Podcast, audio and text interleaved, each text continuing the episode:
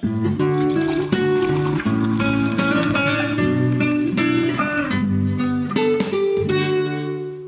Auf ein Bier, meine Damen und Herren. Und heute, heute sprechen wir über Past Cure, ein Indie-Spiel aus Deutschland, vor gar nicht so langer Zeit erschienen auf Steam, auch auf PS4 und Xbox.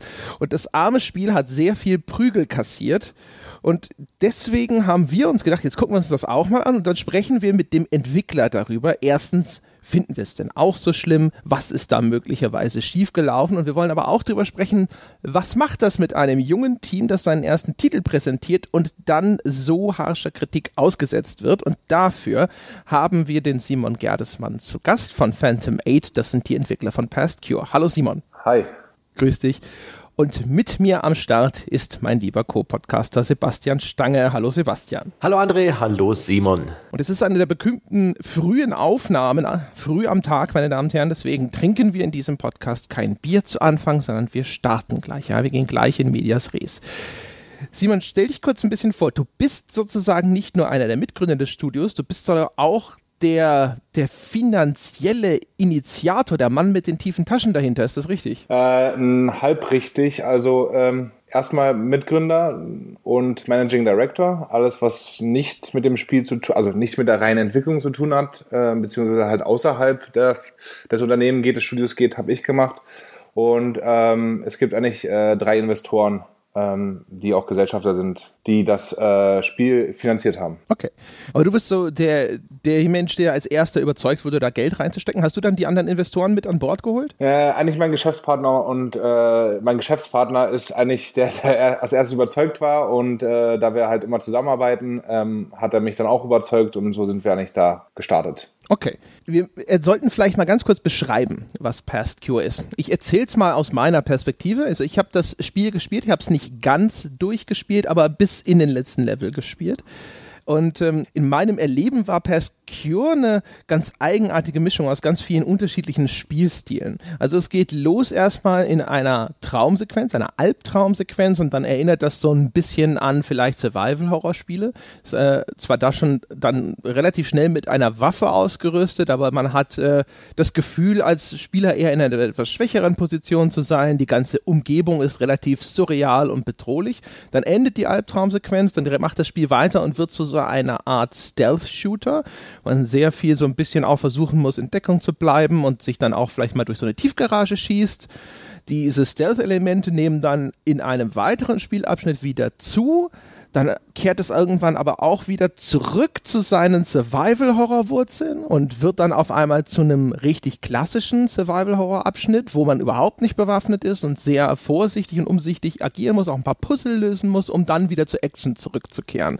Also es ist gefühlt eine relativ wilde Genre-Mixtur, wo man so gar nicht richtig den Finger drauflegen kann. Also man kann gar nicht so die, die ganz klare Schublade aufmachen und sagen, okay, spielmechanisch möchte ich das Spiel hier reinstecken. Ist das geplant? Ist das Absicht? Wie würdest du denn Past Cure beschreiben? Also Past Cure war eigentlich auch von Anfang an immer ein, ähm, eine Story, die wir erzählen wollten also eine Geschichte und ähm, eher ein, ein, eine, ein storygetriebenes Spiel, in dem wir halt als kleines Studio nachgedacht haben, wie kann man da auch noch Abwechslung bieten für den Spieler, dass er die Story mit erfahren kann. Ein reines QT, also Quicktime-Event-Spiel wollten wir nicht machen. Wir wollten auch ein sehr cinematisches Spiel machen, daher auch die hohen Production Values, die wir angestrebt haben. Ähm, auch einige Cutscenes dabei und haben gesagt, okay, wie kann man Abwechslung mit reinbringen? Und wir haben gesagt, okay, Leute schießen mal gerne, Leute, Leute schleichen mal gerne Leute haben auch mal ein bisschen Horror gerne. Und wir wollten jetzt keinen Genre-Mix bauen, sondern wir wollten halt eine Varietät bieten im Spiel, dass man sagt, okay, ich kann die Story miterleben, aber muss jetzt nicht nur rein auf die Story abgehen, sondern habe halt auch eine Variation im Gameplay dabei.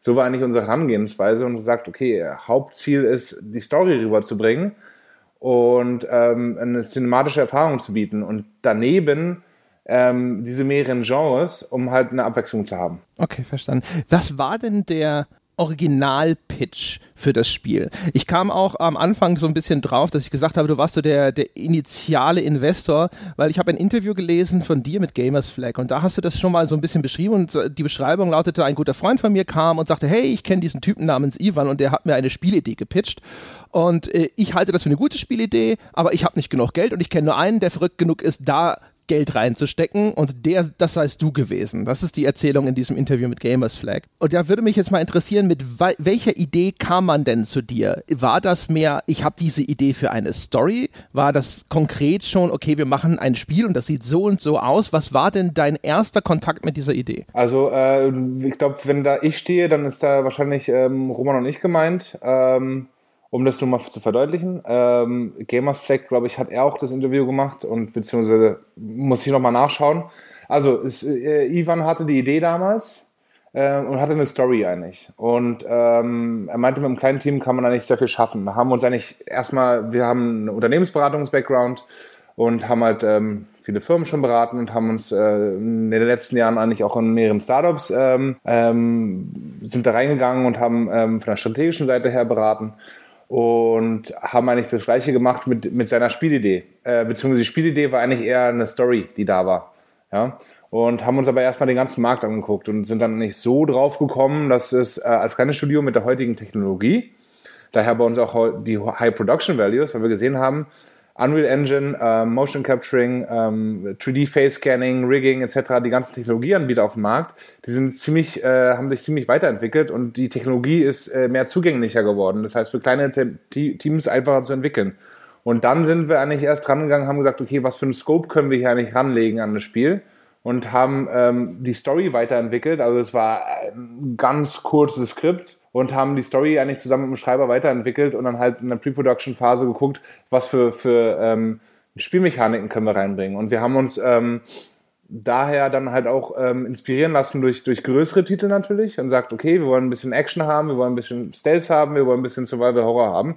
Und so ist das eigentlich alles dann, äh, hat sich das ähm, zusammengefügt und äh, wurde das Studio dann gegründet und haben wir dann angefangen, im ersten Jahr mit drei, vier Leuten zu entwickeln und ähm, sind dann im zweiten Jahr durchgewachsen Richtung acht Leute mit dem wir dann ein Spiel fertig gemacht haben. Als ihr das damals geplant habt, war das für euch eher so, wie ihr es gewohnt wart, so eine, so eine Fingerübung in Projektmanagement oder hattet ihr schon gewisse Erfahrungen und ein Gespür dafür, was Spieleentwicklung wirklich bedeutet? Also in, Nein, wir hatten. Wie lange es dauert, äh, ja. Nee, wir hatten null Erfahrung. Also wir sind echt alle Newcomer, auch die ganzen Leute im Studio, äh, die mitgearbeitet haben. Also am Ende gab es zwei, die, die auch später reingekommen sind, die mal in Game Studios gearbeitet haben, aber äh, als Team einheitlich ist es das erste Spiel, was äh, durch, durch jeden Einzelnen ähm, rausgebracht wird, also ähm, auf den Markt gebracht wird. Und äh, wir hatten gar keine Ahnung. Also wir hatten echt null Ahnung.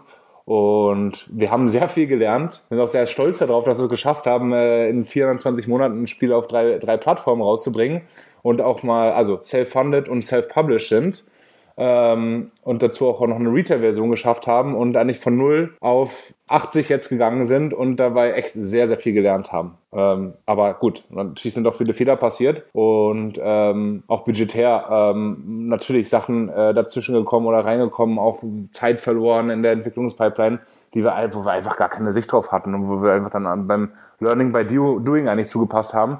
In dem Zuge ist halt auch Pass Cure eigentlich ähm, ein, ein, ein Erstprojekt, was wir so gesehen haben. Ne? Wir hatten ja, wir haben jetzt auch nicht ein Studio gegründet mit einem Businessplan dahinter, um zu sagen, okay, wir machen jetzt nur ein Produkt und es wird jetzt ein Knaller und äh, dann war's. Sondern wir haben gesagt, okay, lass uns gucken, was, was möglich ist und lass uns lernen aus Pascure, um halt fürs nächste Spiel besser dazustehen. Und so sind wir halt an die ganze Sache rangegangen. Natürlich anderen hat es vielleicht den, den, den Fußboden, also den Boden unter den Füßen weggezogen. Wir haben natürlich ähm, ja auch Projektmanagement äh, auf der Projektmanagement-Ebene und, und, und Zeitebene viel dazu gelernt und einfach äh, ja, riesen Fehler gemacht, die jetzt am Ende vielleicht nicht, nicht spürbar sind.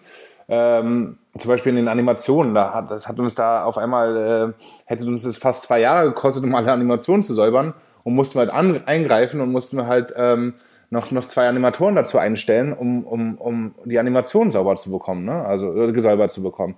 Und das sind Sachen, die lernst du halt erst beim Machen. Und äh, natürlich hätte man Erfahrung, dann wüsste man das, hätte man es viel besser planen können. Aber die hatten wir gar nicht. Okay. Wenn du sagst, äh, die Animationen zu säubern, ich vermute, was du meinst, ist, wenn man äh, Motion Capturing macht, dann stellt man sich vielleicht vor, dass man diese Motion Capture Daten bekommt und die packt man in sein Spiel und dann sieht das alles genauso aus, wie die Schauspieler das gemacht haben. Aber das Motion Capturing, das äh, er erfasst eben manchmal seine Referenzpunkte falsch und ähnliches und dann sind diese Animationen eben nicht von Haus aus sofort sauber, sondern er muss von Hand nachgearbeitet werden. Ist es das? Genau, das meine ich. Du hast ja deine Referenzpunkte und beziehungsweise ist ja auch nur ein Skelett. Du musst es dann halt, das Skelett ja dazu, also die Referenzpunkte sind ja eigentlich, kann man sich vorstellen wie eine Strichmännchenzeichnung. Und äh, das muss natürlich dann auch auf den Charakter übertragen, der dann eine gewisse Proportion hat und dann muss das natürlich alles passen. Wenn du zwei Charakter hast, äh, musst du natürlich auch säubern, dass das, die Collision, äh, also die, die, die Überschnitte dann, dann weggearbeitet werden etc. Also genau das meine ich. Ja, sozusagen äh, ein Klassiker, weil genau das gleiche ist bei einem Spiel Spiel passiert, bei dem ich vor vielen Jahren mal mitgearbeitet habe als äh, Story-Autor. Und äh, da, die hatten genau das gleiche Problem. Die hatten auch irgendwo sehr günstig ihre Motion Capture-Daten eingekauft. Also haben das da machen lassen. Und das kam in einem äh, unerwartet schlechten Zustand zurück. Und dieses Cleanup, wie man das nennt, hat halt viel, viel länger gedauert, als sie dachten. Und dadurch sind dann auch, das sind dann ganze Cutscenes, die sie nicht im fertigen Spiel hatten, weil einfach die Zeit gefehlt hat hinterher. Äh, das nur als Erläuterung. Was mich nochmal interessieren würde, ist, das, was war denn das dann für ein Story-Pitch? Ich meine, das, das muss ja schon dann irgendwie dich in, in irgendeiner Form, musst du ja gesagt haben, so, ja, super, das machen wir.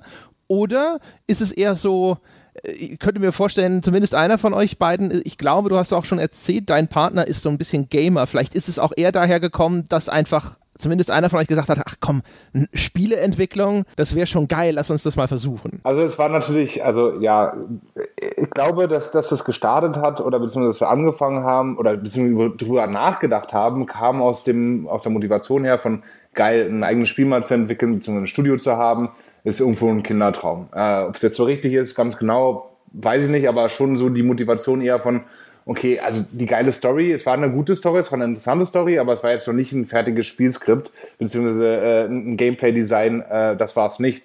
Äh, wir haben was drin gesehen, aber natürlich war auch irgendwo der Drive da, um zu sagen, okay, lass uns mal eine neue Challenge eingehen. Und äh, nach unserer Business Case Phase haben wir gesehen, dass es halt auch wieder also markttechnisch äh, Platz gibt zwischen echten klassischen 2D-Indie-Spielen und den ganzen AAA, wo es echt ab 60 mit Lootboxen etc. Richtung 90, 100 und, und viel höher geht inzwischen, dass es da Platz gibt, ja, für 29,99 oder 39,99 Titel, was halt sehr, sehr dünn besiedelt ist heutzutage. Und wir haben gesehen, dass man mit Technologieeinsatz aber auch zum Beispiel bei uns auf der Webseite steht auch drauf, dass wir ein Technology-Konzept haben. Das war eigentlich auch so ein Treiber, wo wir gesagt haben, ey, man, man kann heutzutage mit kleinen Teams, ja, vielleicht nicht mit dem ersten Produkt, aber wenn man da rein wächst äh, und mit ein paar vielleicht äh, erfahrenen Leuten, aber auch mit vielen jungen Leuten, kann man eigentlich ähm, coole Games machen. Und, und das ist eigentlich dann nachher der Haupttreiber geworden, um zu sagen, ey, lass uns mal zeigen, was wir mit einem kleinen und erfahrenen Team machen können. Ja, Natürlich haben wir Fehler gemacht und natürlich haben wir auch zum Beispiel ähm, ähm, wir vielleicht den Scope ein bisschen überzogen, weil wir einfach noch keine, keine Ahnung hatten, aber am Ende sind wir immer noch sehr, sehr stolz auf, auf was wir aufgebaut haben und was das Team erreicht hat. Ja, also ähm, ich glaube eher, es ist so ein Mix aus mehreren Sachen. Ne? Es ist jetzt nicht eine, die Story, die krass überzeugt hat, oder der Drive, um uh, ein Spielstudio zu haben oder ein Spiel rauszubringen oder der Kindertraum äh, und der Businessplan, sondern eher so die Kombination zusammen und gesagt, okay, es gibt eine Möglichkeit, es gibt da eine Marktlücke im, im, im, im Spielebereich, wo man sagt, man kann heutzutage wieder diese klassischen Double A, und ich will jetzt Pascal gar nicht Double A nennen, aber das ist so eine Ambition, um in Zukunft da mal in die, diese, in diese Marktlücke reinzuwachsen, um, um, um diesen, ja, diese Price Range, beziehungsweise auch äh, Spiele rund um die acht Stunden äh, etc. abzudecken, die halt diesmal vor fünf bis zehn Jahren gab, auf der PlayStation 3 noch, die dann aber auf der PlayStation 4 eigentlich ziemlich ausgestorben sind. Das ist interessant, dieser Pitch, also diese Idee des äh, hoch, hochwertig produzierten AAA-Spiels, weil auch äh, Technologie und Tools immer zugänglicher werden, die hat ja Ninja Theory sehr öffentlichkeitswirksam auch vor sich hergetragen und mit Hellblade, Senua's Story, glaube ich, hieß der Subtitel, äh, dann auch sehr, Senua's Sacrifice, stimmt, und auch sehr erfolgreich veröffentlicht. War das für euch, habt ihr, den, habt ihr dieses Projekt mitbekommen während der Entwicklung? Das wirkt wie, ja, wie ein Vorbild, so wie du das Projekt erzählst. Ja, wir haben es, äh, wo wir angefangen haben, haben wir es dann, also nach einer Weile, äh, haben wir dann auch über Hellblade gehört. Und natürlich, also wir wollen uns gar nicht mit Hellblade vergleichen, können wir auch nicht. Ähm, wir waren auch sehr überrascht, wo sie halt den, den, den Preispunkt äh, auch auf 29,99 gesetzt haben. Wir hätten ein bisschen mehr erwartet. Ähm, aber ähm, ja, es ist natürlich ein Inspirationsbrunnen, aber an der anderen Seite äh, habe ich auch Inside-Informationen und weiß ich, äh, wie viel deren Budget war am Ende, wie viele Leute da am Ende dran gearbeitet waren, äh, haben. Und ähm, die wurden ja auch gepublished durch Sony und das ist natürlich was ganz anderes, wenn man Äh, also ich glaube, wir haben eine Fraktion von deren Budget. Ja, aber die Idee ist natürlich, ähm, der Spirit dahinter ist natürlich schon ein bisschen vergleichbar. Und wir haben uns aber auch nie als Ziel gesetzt, jetzt ein, ein Double-A-Spiel oder ein Independent Triple-A-Spiel zu machen, sondern wir haben gesagt, wir wollen ein Indie-Spiel machen, aber halt probieren, mal so eine nächste Stufe zu erreichen. Ja, dass wir, wir haben schon gewusst, dass wir äh, mit Past auf keinen Fall äh, mit Double A oder mit Independent Triple A konkurrieren können. Äh, ist unmöglich, glaube ich, für ein unerfahrenes Studio. Hätten wir vielleicht jetzt mit acht Leuten von Anfang an gearbeitet, die schon aus der Industrie kommen. Ich mache jetzt mal Beispiel Kingdom Come Deliverance. Äh, das sind ja alles Veteranen, die das Studio gestartet haben, mit, mit rund um die 20 Jahre Erfahrung. Und die werden jetzt auch als Independent AAA bezeichnet, obwohl da 80 Leute dran gearbeitet haben, deren Budget über 20 Millionen war. Ich weiß nicht, ob das noch Independent AAA ist und ob das auch ist, wo wir hinwachsen wollen. Also das denke ich nicht sondern wir wollen schon Indie bleiben, aber mehr die, die ähm, ja, einen nächsten Schritt gehen, halt auf Production-Level, auch auf Gameplay-Level, einfach cinematischer vielleicht oder ähm, ja, mehr in diese Richtung gehen, wo wir halt mit PassQ den ersten Schritt hingesetzt haben. Ja, ob es jetzt ein Hellblade wird, wo man hinwachsen kann, das zeigt die Zukunft. Was ist denn die Hausnummer für euer Budget? Sehr junge Leute, ich glaube ein Jahr mit drei Leuten und danach nochmal so mit acht bis zehn. Das heißt, ich würde mal jetzt einfach äh, über den Daumen schätzen, irgendwo so zwischen 500.000 bis eine Million? Ja, kann passen. Kann passen, okay. Ja, aber über Geld spricht man nicht äh, so. Ähm. Aber wir schon, in einer Tour. Ja, also nee, ähm, äh, ist sicherlich eine richtige Hausnummer, ähm, aber wir haben halt auch ähm, sehr, sehr agil probieren zu arbeiten und natürlich auch überall verhandelt und, und also Preise verhandelt und probiert halt das Beste rauszuholen. Ähm, ähm, da wir halt auch jetzt nicht unerfahrene Unternehmensleute sind, sondern haben halt probiert auch diese Erfahrung einzusetzen. Und jo, es ist auf jeden Fall äh, ähm, nicht billig, so ein Spiel zu machen. Es ist jetzt aber auch nicht so teuer wie halt damals zum Beispiel auch Double-A-Produktionen da haben wir auch gesehen, dass die ausgestorben sind. Äh, auf PlayStation 3 gab es halt noch mehrere, aber die Budgets waren meistens fünf bis zehn und noch höher, äh, Millionen. Ja, und das hieß, dass du gleich eingestiegen bist mit einem Break-Even von 500.000 Units bei 29,99. Und das ist heutzutage einfach nicht realistisch, um sowas zu erwarten, mit einem, mit einem Spiel sowas wegzumachen. Ja, also äh, in einem Jahr so eine Verkaufszahlen zu erreichen, ist, glaube ich, ähm, schwierig. Und für uns so war das unrealistisch als erstes Produkt. Dementsprechend ähm, denke ich, sind wir da auf einem guten Weg und haben dann eine Schiene gefunden, wo es interessant ist, denke ich, in Zukunft auch für Publisher vielleicht oder Investoren nachher, um ähm, Spiele in einem kleineren Rahmen, also budgetären Rahmen zu entwickeln, die aber halt äh, qualitativ am Ende genauso viel bieten wie halt alte AA-Spiele. Habt ihr je mal drüber nachgedacht oder hattet ihr irgendeinen Berater? Also ich würde mir ja vorstellen, wenn du sagst, wir waren alle im Grunde genommen Neulinge, dass man sagt, wir stellen jemanden ein, der hat schon irgendwie zum Beispiel als Producer Spiele bis zur, bis zur Marktreife begleitet. Ja? Also irgendjemand, der halt schon viel Erfahrung mitbringt, der dieses Projekt sozusagen ein bisschen steuert, der da irgendwo den ganzen jungen Menschen als Anleitung dienen kann.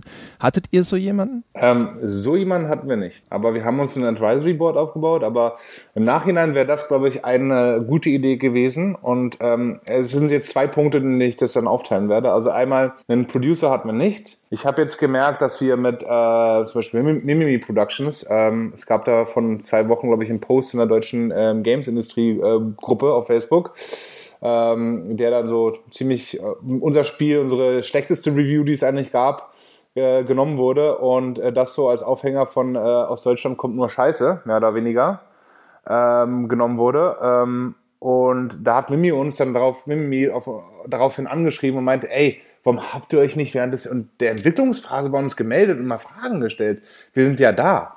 Aber das war uns gar nicht bewusst. Wir hatten auch gar kein Netzwerk, ne? Und das hat sich natürlich mit dem Messen hin in den letzten zwei Jahren aufgebaut. Aber dass es so offen zugeht und dass man Hilfe erwarten kann von anderen Game Studios, das haben wir total nicht gesehen. Und also hätte ich auch viel früher genutzt, äh, wo ich jetzt halt mit vielen Leuten spreche und sage, ey ja, wenn du eine Frage hast, melde dich doch einfach. Ja, also das einmal zur Pro Pro Pro Production-Seite. Wir haben es nicht gehabt, hätten es wahrscheinlich, hätten wir uns mal offener oder mehr geöffnet nach außen hin, hätten wir es vielleicht ähm, sicherlich machen können und zwar dann auch einfach nur auf, auf Netzwerkbasis und jetzt noch nicht mal jetzt einen festen äh, Berater einzustellen. Äh, Advisory Board haben wir auch gehabt, Richtung Netzwerk, äh, Marketing dann eher, aber auch international. Da haben wir drei Leute gehabt, die ähm, bei uns, ähm, aber dann halt eher auf der Marketing, PR und ähm, äh, Retail Distribution Schiene ähm, uns beraten haben. Ja, da habe ich in den Special Thanks habe ich ein paar Namen gesehen, wie den Frank Slivka, die für mich identifizierbar waren. Ja. Wo ich aber auch schon gedacht habe, also ich erkenne zumindest niemanden, der in puncto Game Design oder sowas da äh, als Ansprechpartner fungieren würde. Ich kannte nicht alle Namen, es hätte ja sein können, aber das war wahrscheinlich dann das auch, wo ihr eine Lücke hattet, ne? Ja, auf jeden Fall. Also ähm, Game Design technisch auch, ähm, ja, äh, hätten wir anders machen sollen. Das ist einer der, der, äh, der großen Fehler, dass wir, ähm, ja, dass das Game Design ein klein wenig vernachlässigt wurde ähm, am Anfang bei Pascure und am Ende, ähm, also haben wir natürlich dann auch ähm, die richtigen ähm, Game Design Entscheidungen genommen, beziehungsweise probiert das dann noch ähm, ein bisschen umzudrehen. Ähm, ja, da kann ich jetzt und will ich jetzt auch noch nicht so viel äh, zu sagen. Ja, also wir haben da auch ein paar personelle Veränderungen gehabt zwischendurch, ähm, aber ich will jetzt da auch nicht äh, auf einzelne Personen eingehen. Klar. Aber das heißt also, sozusagen, ihr hattet ein paar Personalien, wo es dann halt hinterher einfach nicht so gut funktioniert hat, willst du sagen? Äh, ja. Okay.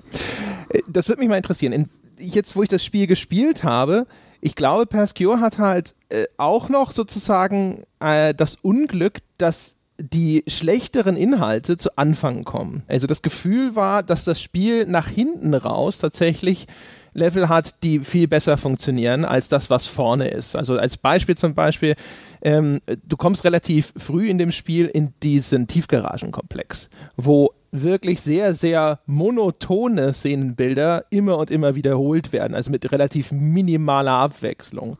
Und das ist so eine relativ lange Passage, wo man sich so denkt, so, oh mein Gott, ja, das ist ja nur Asset Recycling. Aber das hört dann hinterher quasi vielleicht nicht ganz auf, aber es wird viel besser kaschiert, das funktioniert dann hinterher auch besser zum Beispiel dieser, dieser Stealth-Horror-Abschnitt in diesem Gefängnis, der relativ spät erst kommt zum Beispiel, ist der, der wahrscheinlich am, viel, am besten funktioniert und der auch teilweise dann auch atmosphärisch sehr, sehr gut umgesetzt ist.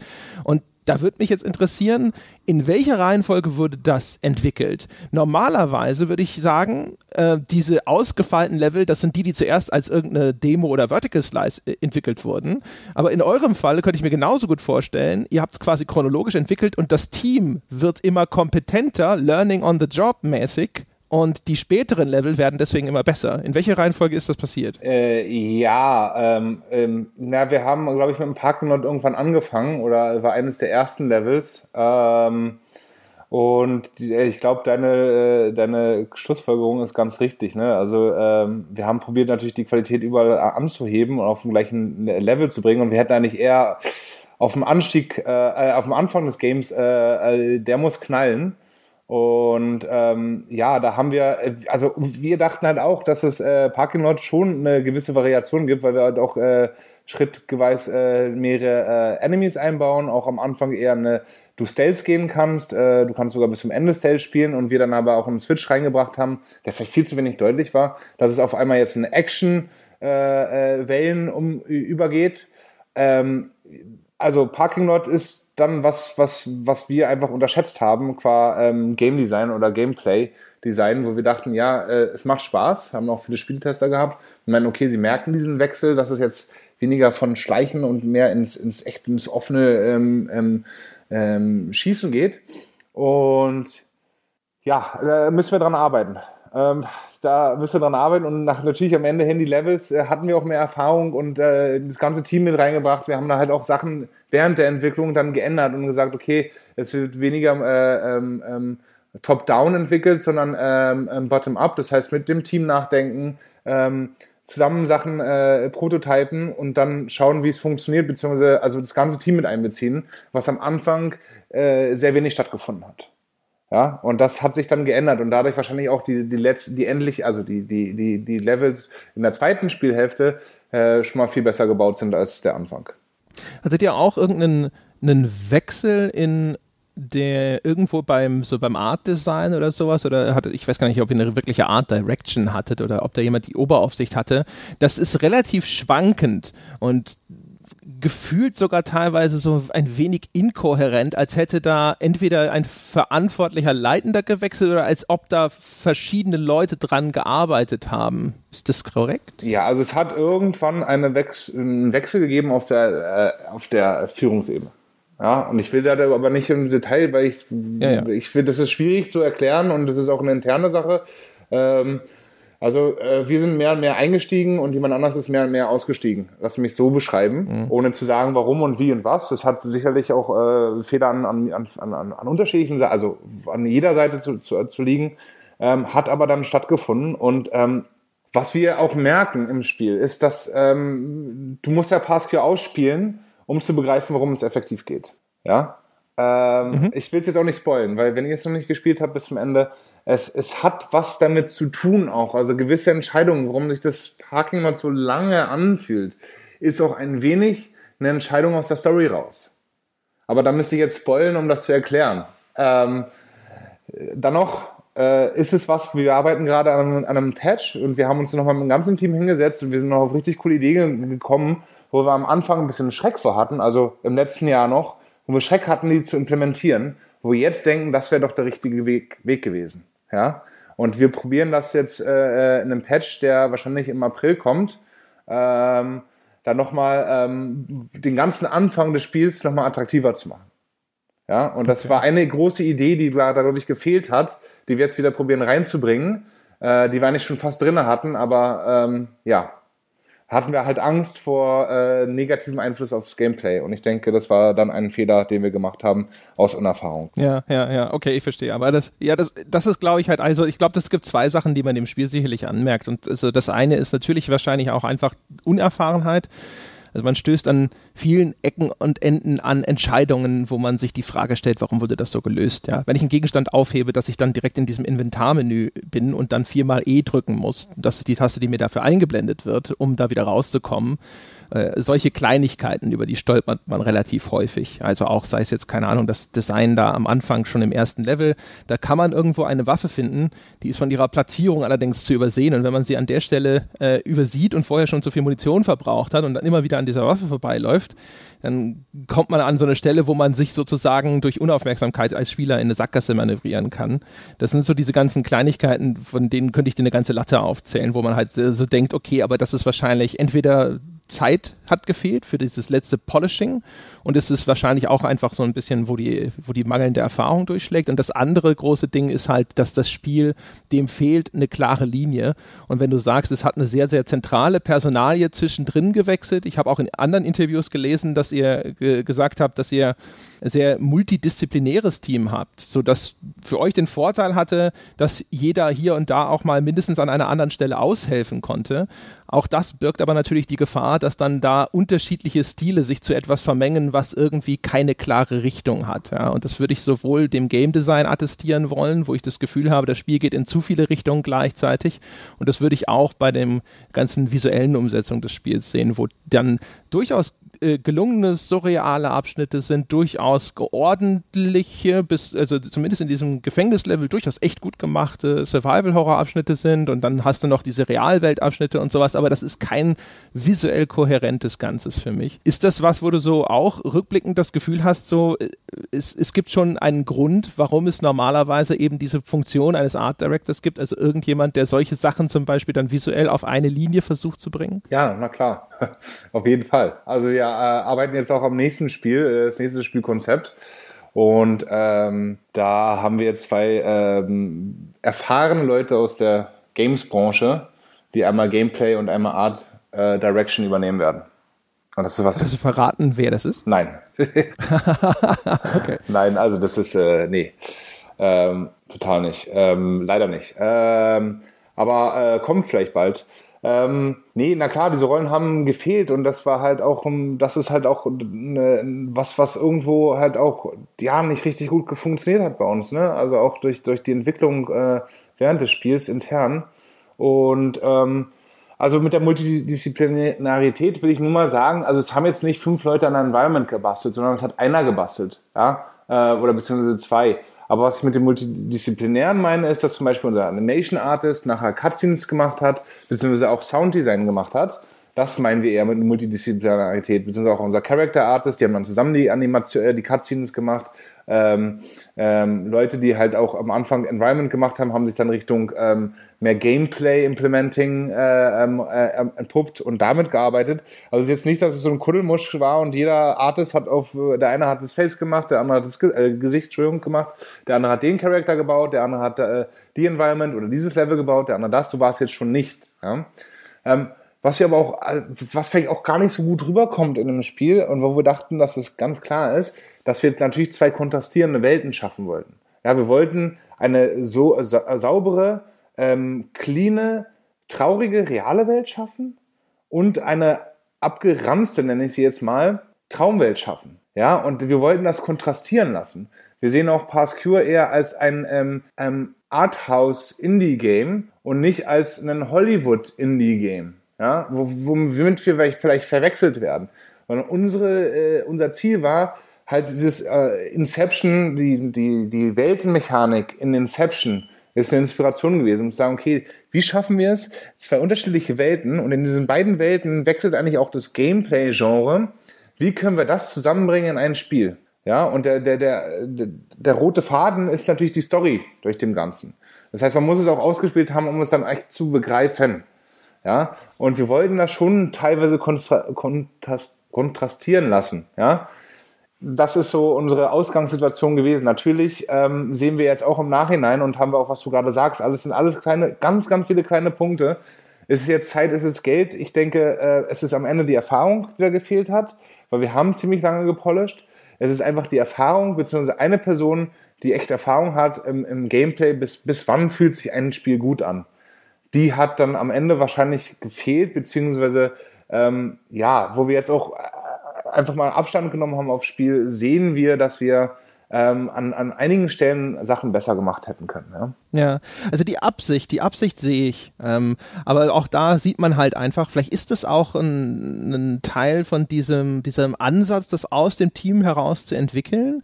Dass es aber eben nicht jemanden gab, der diese Dinge kanalisiert und aussieht, weil man sieht einfach sehr viele Einflüsse. Du hast ja eben schon gesagt, zum Beispiel dieses Inception-artige. Das sieht man in diesen Traumsequenzen am Anfang sehr, sehr deutlich. Ja? Da gibt es eher so auch surreale Traumwelten ne? mit einer sich verändernden Geometrie die relativ abstrakt ist. Aber später ist es dann eher Silent Hill. Ja, da sind es dann eben auch das, oder, oder ganz am Anfang ist es auch eher Silent Hill. Dann siehst du eher diese, wie du es schon auch beschrieben hast, sehr heruntergekommene, verrottende, verrottende Spielumgebung, ja, äh, Rost und abblätternder Beton und ähnliches. Das ist dann immer nicht mehr so clean. Und auch selbst da hast du sozusagen diesen Kontrast, der aber innerhalb der Traumwelten existiert. Und dann geht natürlich das so ein bisschen verloren, was du beschrieben hast, dass jede Realitätsebene so eine ganz, ganz klare Handschrift hat. Und man kann natürlich auch sagen, ja, aber das ist wie in Inception, die cleane Traumebene ist nochmal eine andere als diese, aber das ist dann wiederum nicht stark in der Inszenierung transportiert. Das kriege ich als Spieler dann überhaupt nicht mit. Für mich ist dann eben das eine Traumsequenz und noch eine Traumsequenz und warum das dann unterschiedliche Layer sein sollen, ist dann für mich wieder nicht nachvollziehbar. Und das ist halt das, was ich, was ich meine, ne? wo ich dann das Gefühl habe, ich sehe schon, äh, dass der Plan war zu sagen, jede von diesen verschiedenen Realitätsebenen hat ihren eigenen Look. Die sollen auch vielleicht in ihrem Gameplay sich nochmal irgendwie fundamental unterscheiden. Aber auch da, da ist halt die Stringenz nicht da. Ne? In der allerersten Albtraumwelt wird geschossen. Ja, und nicht geschlichen. Also auch da ist halt nicht ein durchgehendes, erkennbares, dieses Gameplay für diese Realitätsebene oder so auszumachen, auch wenn es vielleicht überwiegend der Fall ist. Ja, nee, das, das ist, da verstehe ich, was du meinst. Und ähm, ich denke, storymäßig ähm, muss man vielleicht noch ein bisschen weiter erklären. Ähm, ein bisschen mehr den, den, den Schleier ähm, äh, also, äh, he, also anheben, beziehungsweise einfach den vielleicht ein bisschen deutlicher machen äh, mit Story-Items noch, ähm, was genau gemeint ist. Ja? Dass Leute das echt verstehen und sagen, aha, jetzt begreife ich's. Ja, also ich denke, da, da, da gibt es noch Möglichkeiten, um Pascure noch deutlicher zu erklären. Sebastian, ich will dir mal ein bisschen Raum geben. es gibt so viele interessante Aspekte an dem Spiel und auch in eurer Geschichte. Ähm, sehr interessant fand ich vorhin, dass du gesagt hast, Simon, dass ihr auch im nächsten Spiel wieder sowas Cineastisches machen wollt. Nee, nee, nee, äh, das, was, das, ist noch nicht ganz raus. Ob es ist, äh, okay. Also es, äh, soll auf jeden Fall cool aussehen, aber ob es jetzt so Cutscene getrieben hm. ist und Story getrieben ist, denke ich nicht. Sondern ich denke, dass okay. wir vielleicht eher auf äh, den Scope ein bisschen ähm, schmaler nehmen, was Mechanik angeht. Und also das kann ich jetzt sagen, das nächste Spiel wird sehr, sehr fokussiert werden, was Mechaniken angeht. Natürlich werden wir auch ein bisschen Story dabei haben. Und gibt es auch Cutscenes und das Produkt, also die Production Values sollen auf jeden Fall wieder hoch sein.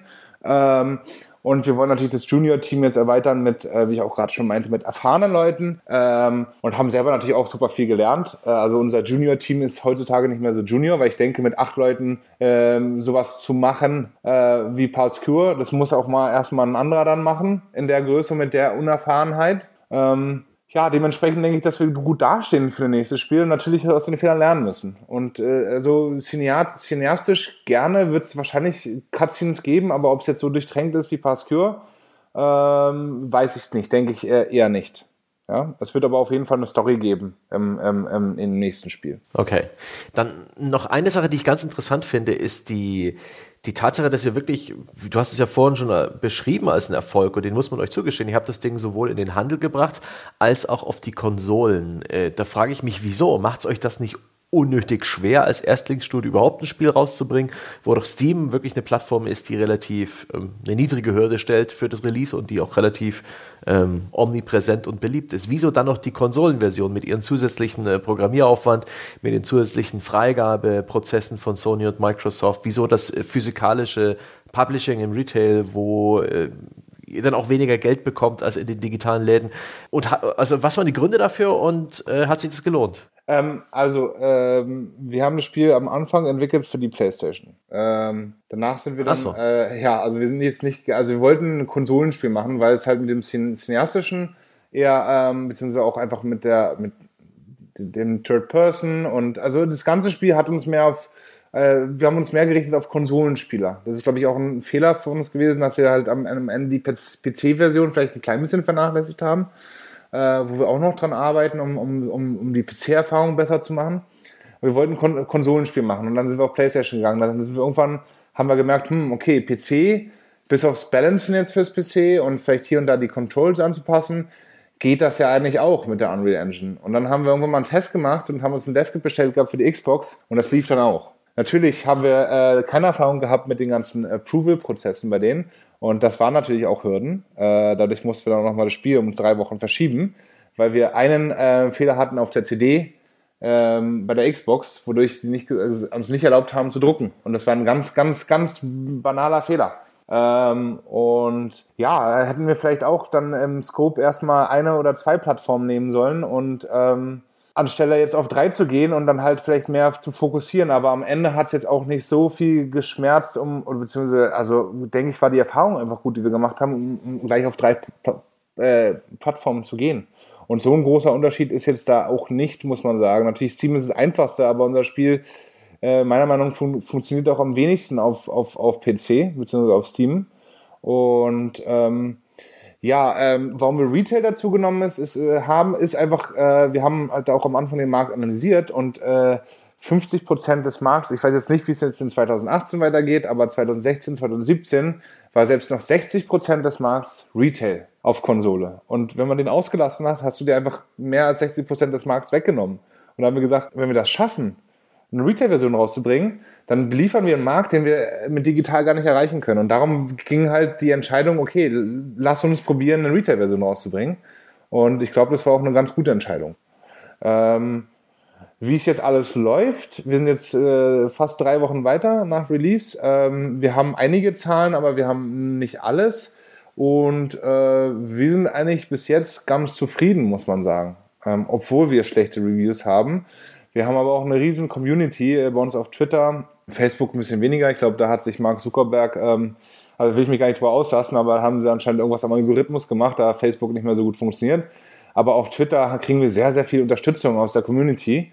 Und wir bauen ständig an der Community weiter. Und es ist halt auch schön zu sehen, dass es ein Leben gibt für Passcure und nicht nur abgeschmettert äh, äh, durch die Reviews, obwohl wir auch sehr gute Reviews bekommen haben. Ja, weil ich jetzt das ist ja nicht nur schlecht gewesen, sondern IGN UK hat uns ja äh, 5,8 gegeben, was eigentlich so mehr die Richtung war, wo wir hin wollten.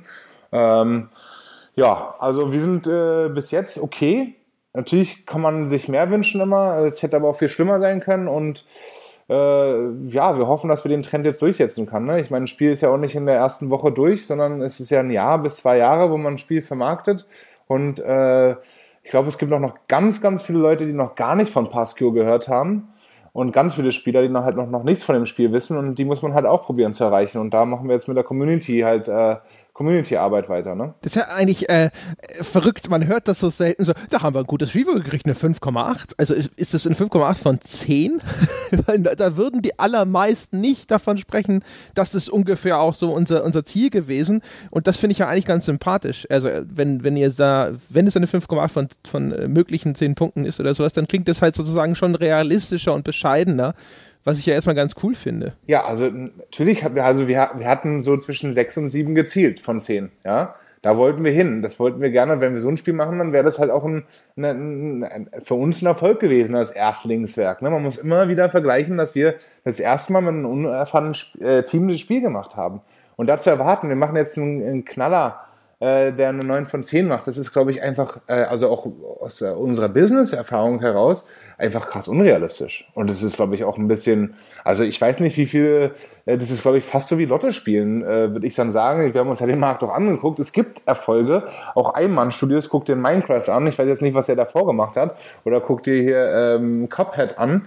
Ähm, das sind super Erfolge. Aber ich glaube, das ist eher, wenn man auch sieht, wie viele Studios es gar nicht erschaffen und anfangen, ein Spiel zu entwickeln und gar nicht erschaffen, das Spiel fertig zu machen und vorher aufgeben müssen, weil denen die Finanzmittel alle gehen, weil sie keine Finanzplanung gemacht haben, weil sie äh, eine falsche Entwicklungsplanung gemacht haben. Also wenn man das sich alles zusammen betrachtet, denke ich, ist zwischen sechs und sieben eine Haltung einzunehmen, glaube ich, ganz gesund. Und ähm, wir sind auch sehr, sehr, ähm, also ähm, humble, würde ich mal sagen. Ähm, und wollen halt nicht hier sagen, wir sind die coolsten, die größten, wir machen jedes Mal, was andere nicht geschafft haben. Das ist äh, nicht in, liegt nicht in unserer Art und ist auch irgendwo ein bisschen äh, ja äh, eine ganz falsche Einstellung, die wir ja gar nicht, also die wir als als Management-Team auch gar nicht verfolgen. Wie habt ihr das denn geschafft? Also äh, ich, ich stimme Sebastian schon zu da mutet man sich viel zu als junges Team. Insbesondere, ich glaube, ich habe auch schon gelesen, dass ihr auch schon festgestellt habt, jetzt auf der Xbox One mit dem Patching, dass das auch wieder nochmal eine Submission ist, die zusätzliche Probleme machen kann.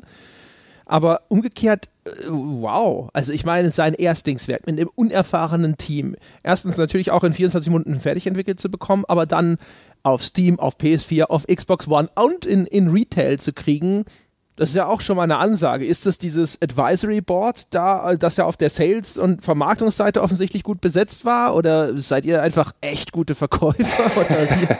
naja, also wir haben, also wie, äh, das Management-Team äh, lernt sehr schnell. Also wir haben uns jetzt auch das nicht das erste Mal sozusagen gemacht, dass wir eine Firma von null an aufgebaut haben. Und wir wissen, also wir wissen halt irgendwo schon, wie man sich in Sachen reinarbeitet und wir sind auch ganz gute Netzwerker. Und natürlich haben wir das Advisory Board gehabt, was uns natürlich Türen geöffnet hat. Aber ähm, also wir haben ganz, ganz stark auf Social Media gesetzt äh, äh im, im, Marketing und wir haben uns halt auch dann über mehrere PR-Firmen ähm, zu den richtigen gehangelt am Ende beziehungsweise auch äh, ein paar PR-Firmen jetzt aufgelegt bekommen haben, gehabt, die dann auch noch dann Erfolgs, äh, also äh, äh, wo es dann noch gut funktioniert, sehr gut funktioniert hat, mit den anderen allen auch, aber es war halt irgendwo nicht so, äh, ging halt auch nicht mehr dann finanziell am Ende. Ähm, ich, ja, wir haben halt äh, richtig reingehauen. Ne? Also wir haben uns auch nicht gesagt, okay, wir machen jetzt mal ein bisschen die strategische Beratung des Game Studios, sondern wir als Management-Team sind ziemlich, ziemlich tief gegangen auf allen Ebenen. Und uns war klar, dass das reine, die Spielentwicklung jetzt nicht qua Aufwand äh, nur 50 Prozent ist, aber qua Erfolg am Ende, beziehungsweise äh, ein, ein erfolgreich oder ein Studio oder überhaupt ein Spiel auf den Markt zu bringen, ist nicht nur äh, die Entwicklung eines Spiels, sondern halt alles, was darum passiert. Ne? Es geht über Production, äh, Vertriebskanäle aufbauen, Marketing zu machen, PR zu machen, äh, auf Messen zu gehen, Netzwerk aufzubauen, die richtigen ähm, ähm, Subcontractor aufzubauen für später oder auch jetzt für die Lokalisierung. Also da, da, das hat für uns da jetzt nicht nur aufgehört, wo wir sagen, okay, wir leiten jetzt das Team und das Team macht ein schönes Spiel, sondern für uns war am Anfang gleich klar, beziehungsweise nicht am Anfang, aber nach einem halben Jahr war klar, ey, da steckt viel mehr dahinter und da müssen wir drauf Gas geben. Und das ist, wo das, wo ich eigentlich auch und zusammen mit Roman, wo wir eigentlich hauptsächlich drauf gearbeitet haben und es ist also auch sehr tief gegangen sind bis zu, äh, äh, also als Firmeninhaber kann man es ja machen, äh, da ähm, sieben Tage die Woche gearbeitet haben, äh, bis in die Nacht rein, um das, in, äh, das, das gut auszubauen. Ne? Wie habt ihr die letzten Wochen erlebt nach dem Release des Spiels? Ähm, hat sich da noch was getan in Sachen Vernetzung innerhalb der Branche? Ja, zum, zum Beispiel. Ich habe ja am Anfang, glaube ich, kurz über Mimimi erzählt. Ähm, der Johannes, der, der, der, der CEO von Mimimi, äh, oder Managing Director, ich weiß jetzt nicht genau, ähm, oder Gründer, ähm, es gab ja da diesen Post in der Facebook-Gruppe und daraufhin meinte er, ja, haben, haben wir angefangen zu, also haben wir uns dann vernetzt und haben wir angefangen zu chatten und haben wir mal einen Call gemacht. Das gleiche war, glaube ich, mit dem Gameplay-Designer äh, äh, von Mimimi. Mit den beiden habe ich einen Call gehabt äh, na, danach und die meinen, ey, Mhm. Was ich ja schon mal gerade erzählt habe, von hättet uns mal früher gefragt. Und wenn ihr in Zukunft Fragen habt oder wenn ihr ein neues Game-Konzept habt, lasst uns mal rüber gucken. Vielleicht können wir einfach Feedback geben und hilft es euch, bevor ihr vielleicht irgendwelche Fehler wiederholt oder neue Fehler macht. Ja, das sind einfach Leute, die schon Erfahrung haben und sagen, nutzt es bitte. Ja, und das war super zu sehen. Also das hätte ich, ich verfolge ja die deutsche Industrie jetzt auch schon seit zwei Jahren äh, es gibt ja dann auch viele Hater, muss man sagen. Ich will gar nicht persönlich reingehen. Ich weiß auch nicht, warum es so ist. Aber ich finde, dass die deutsche Industrie ähm, gute Sachen macht. Und ich bin stolz, Teil zu sein, äh, Teil zu, stolz darauf, Teil zu sein, oder wir sind stolz darauf, Teil zu sein in der deutschen äh, Games-Branche. Und so negativ, wie es ab und zu dargestellt ist, ist es nicht. Und es wird irgendwie immer cooler und immer besser. Und wir haben, also, das war ein sehr, sehr positives Erlebnis, muss ich sagen, mit denen. Und seitdem geht es halt auch weiter. Davor haben wir auch schon andere Leute kennengelernt gehabt. Und ähm, ja, mit denen spricht man halt. Ne? Michael Schade zum Beispiel von äh, Rockfish, der hat uns auch ab und zu Tipps gegeben. Oder ein Kirk Lenke zum Beispiel. Ähm, die, das sind Leute, das sind dann, ähm, ja, mit denen trifft man sich dann auf den Messen, mit denen geht man jetzt inzwischen auch mal ein Bier trinken und mit denen kann man sich einfach mal austauschen. Und es ist super zu sehen, dass es so einen Zusammenhalt gibt, beziehungsweise einfach auch so einen ähm, von erfahrenen Leuten Knowledge, äh, also eine Wissensübergabe gibt an, an, an jüngere Leute, beziehungsweise unerfahrene Leute. Ich bin jetzt nicht mehr der Jüngste. Ähm, also das ist sehr schön zu sehen und es war eine sehr, sehr positive Erfahrung nach Release von Pascure wir, du bist ja dann quasi Quereinsteiger in die Spielebranche. Keine Ahnung, würdest du eine Beurt wie würdest du denn jetzt die deutsche Spielebranche so beschreiben und vielleicht auch mal so im Vergleich zu den äh, Bereichen, in denen du früher so gearbeitet hast? Also das klingt jetzt alles zum Beispiel ja echt super positiv, finde ich. Also dass da so ein Zusammenhalt zwischen Entwicklern existiert, dass Leute auf einen zugehen und ähnliches. Ist das was, wo du sagst so, hey, äh, in den Bereichen, in denen ich früher gearbeitet habe, kenne ich das nicht so. Und das ist irgendwie für mich auch jetzt so, wie ich diese, diese Spielebranche erlebe, ist das ein positives Erlebnis für dich? Ähm, also ich kenne es aus anderen Branchen auch so. Ich glaube, in jeder Branche, beziehungsweise überall im, äh, überall im ganzen Leben, glaube ich, ist ein Netzwerk, dann, und da zähle ich jetzt dann auch zum Beispiel Freunde dazu, ähm, hilft und ist auch, glaube ich, überall vorhanden. Nun, am Anfang hat sich halt ähm, für uns, wie wir gemerkt haben, wie die Leute, also wie wir es oder gelesen haben, hat sich die deutsche Branche sehr, sehr negativ angehört. Und die Erfahrung, also beziehungsweise dachte ich auch nicht, dass die Leute so fest vernetzt sind und so. Und das hat sich ja nicht sehr, sehr über das letzte Jahr halt auch sehr, sehr, also ist uns klar geworden, wie es echt funktioniert. Ähm, und war das eine positive Überraschung. Und äh, ich denke jetzt nicht, dass es anders ist als in anderen Sektoren, sondern es ist so, wie es sich gehört. Ich denke, es ist immer noch Raum zur Verbesserung oder Platz zur Verbesserung da. Ich glaube, auch die deutsche Industrie ist sehr fragmentiert es gibt viele größere äh, Studios, ähm, die halt mehr noch ähm, äh, Browser-Games machen, beziehungsweise auch ähm, eher RPGs, wo das dann halt was anderes ist als Leute, die dann Konsolenentwicklung machen, beziehungsweise auch AAA-Studios es weniger gibt. Also ich glaube, sie ist, man kann jetzt nicht sagen, deutsche Games-Industrie Industrie ist jetzt eine reine Indie-Industrie oder es ist eine reine Mobile-Industrie, sondern ich glaube, es gibt überall was und es gibt überall viele, die es probieren. Ähm, es gibt viele, die auch Erfolg haben und es gibt viele, die sehr viel Potenzial haben. Und so sehe ich die deutsche Industrie. Und was Schöne ist, dass sich halt echt überall die einzelnen Firmen hinweg oder die Cluster würde ich jetzt mal nennen. Es ist nicht äh, örtliche Cluster, sondern halt irgendwie Genre oder, oder halt Mobile Cluster, ähm, Indie Cluster, dass es da auch äh, jetzt nicht so feste Grenzen gibt, sondern dass da ein reger Austausch stattfindet. Ich bin ein bisschen überrascht, dass ihr aus anderen Unternehmen kommst und generell wahrscheinlich ein sehr gutes Verständnis für, für Unternehmensgründung und, und eine SWOT-Analyse hast, eine ordentliche und wie man Projekte zu Ende bringt. Ein Spiel entwickeln ist doch unglaublich riskant. Das musste doch klar geworden sein, was für ein unglaubliches Ding der Unmöglichkeit ist, ein Spiel pünktlich fertig zu bekommen, gut hinzubekommen, das auch noch gut zu verkaufen und damit noch genügend äh, Devisen einzusammeln für das nächste Projekt. Warum um alles in der Welt macht jemand, der aus einem anderen Bereich kommt, äh, Spiele und das, äh, und das ist wohl auch noch in die nächsten Jahre. Das, das, es muss doch sicherere Häfen geben für jemanden mit deinen Kenntnissen. Äh, ja, wir haben ja jetzt auch noch, also es ist ja jetzt nicht nur, dass wir jetzt nur das Game Studio haben, ähm, andere Sachen laufen auch weiterhin, aber das hat jetzt nichts hier mit dem Thema zu tun. Aber also ich, ich, also ich finde es cool, wie die, ich finde die ganze Industrie cool und ich denke auch, wenn man äh, den richtigen Ansatz, das ist jetzt keine, also ihr also wie ihr es gerade darstellt, ist es ja ein großes Gambling in der Game-Industrie zu sein. Ich kenne aber auch viele Leute, die es äh, ähm, gut überlegt machen und wo es funktioniert.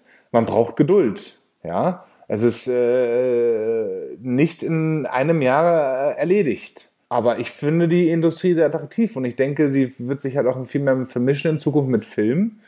Und äh, was man auch jetzt mit dem E-Sport sieht und so, ich denke, da ist richtig viel Potenzial noch drin. Ähm, wird es jeder schaffen? Nein, aber ähm, ich meine, der Immobilienmarkt ist auch sehr risikovoll. Äh, also alles ist risikovoll, denke ich mir. Es gibt immer irgendwo ein Restrisiko. Aber ähm, ja, äh, ich denke, was der Games-Industrie fehlt, ist halt zum Beispiel eine gewisse Förderung, äh, äh, wie es in anderen Ländern gibt in Deutschland. Ist vielleicht ähm, eine gewisse Professionalität am Anfang einer, einer Studiogründung, wo man sagt, ey, man kann den Leuten auch viel, viel mehr, äh, die Leute viel mehr, viel mehr an die Hand nehmen und denen, ähm, denen ähm, äh, auf der professionellen Ebene helfen. Ja, dass es da halt weniger Failures gibt. Also ich denke, es gibt da noch, noch genug Opportunitäten.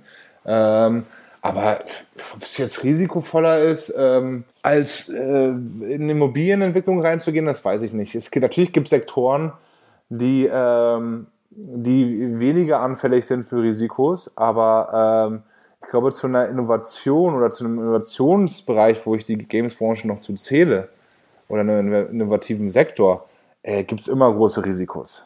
Also ich bin Volkswirt und ich weiß, dass äh, ja, ähm, also äh, innovative Sektoren haben immer Risikos und es gibt wahrscheinlich immer ein paar gute Ausblinker, ja, sieht man jetzt auf Social Media auch, wie viele Firmen es jetzt nicht schon gegeben hat und leider am Ende bleibt dann nur ein Facebook oder ein Twitter übrig, ja, obwohl Twitter es ja auch schon schwierig hatte in den letzten Jahren.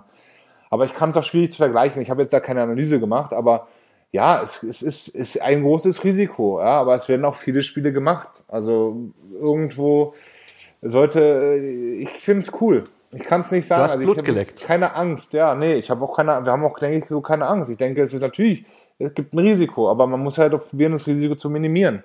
Und das macht man durch professionell zu arbeiten zum Beispiel. Ja? Und äh, natürlich gute Marktanalysen zu machen und zu gucken, was wollen Spieler und ja, zu lernen und sich zu entwickeln. Natürlich, wenn wir jetzt stehen bleiben und sagen, machen das mal Passwort 2 sozusagen äh, und das gleiche Spiel nur, also ja, mit den gleichen Fehlern, dann sind wir natürlich dumm und dann ist es natürlich ein Riesenrisiko. Aber ich denke, wenn wir das Gelernte jetzt anwenden und ähm, ähm, nochmal eine Schippe draufsetzen mit erfahrenen Leuten, da kann es eigentlich nur äh, das Risiko reduzieren. Ja. Sehr schön. Ich, ich äh, mag deinen Enthusiasmus und Unternehmensgeist. Ja. Ja, vor allem ist es ja, ist es ja extrem wünschenswert.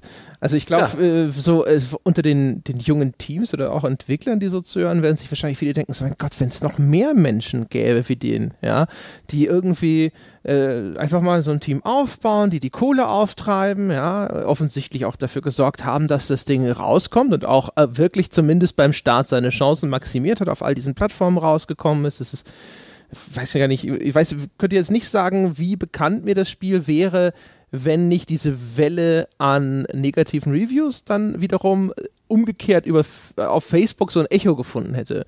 Darüber bin ich dann natürlich auf äh, Pascure aufmerksam geworden, auch über diese Diskussionen zum Beispiel in dieser Facebook-Gruppe von der deutschen Spieleindustrie. Ähm, das ist der Teil, über den wir auch noch eh sprechen wollten.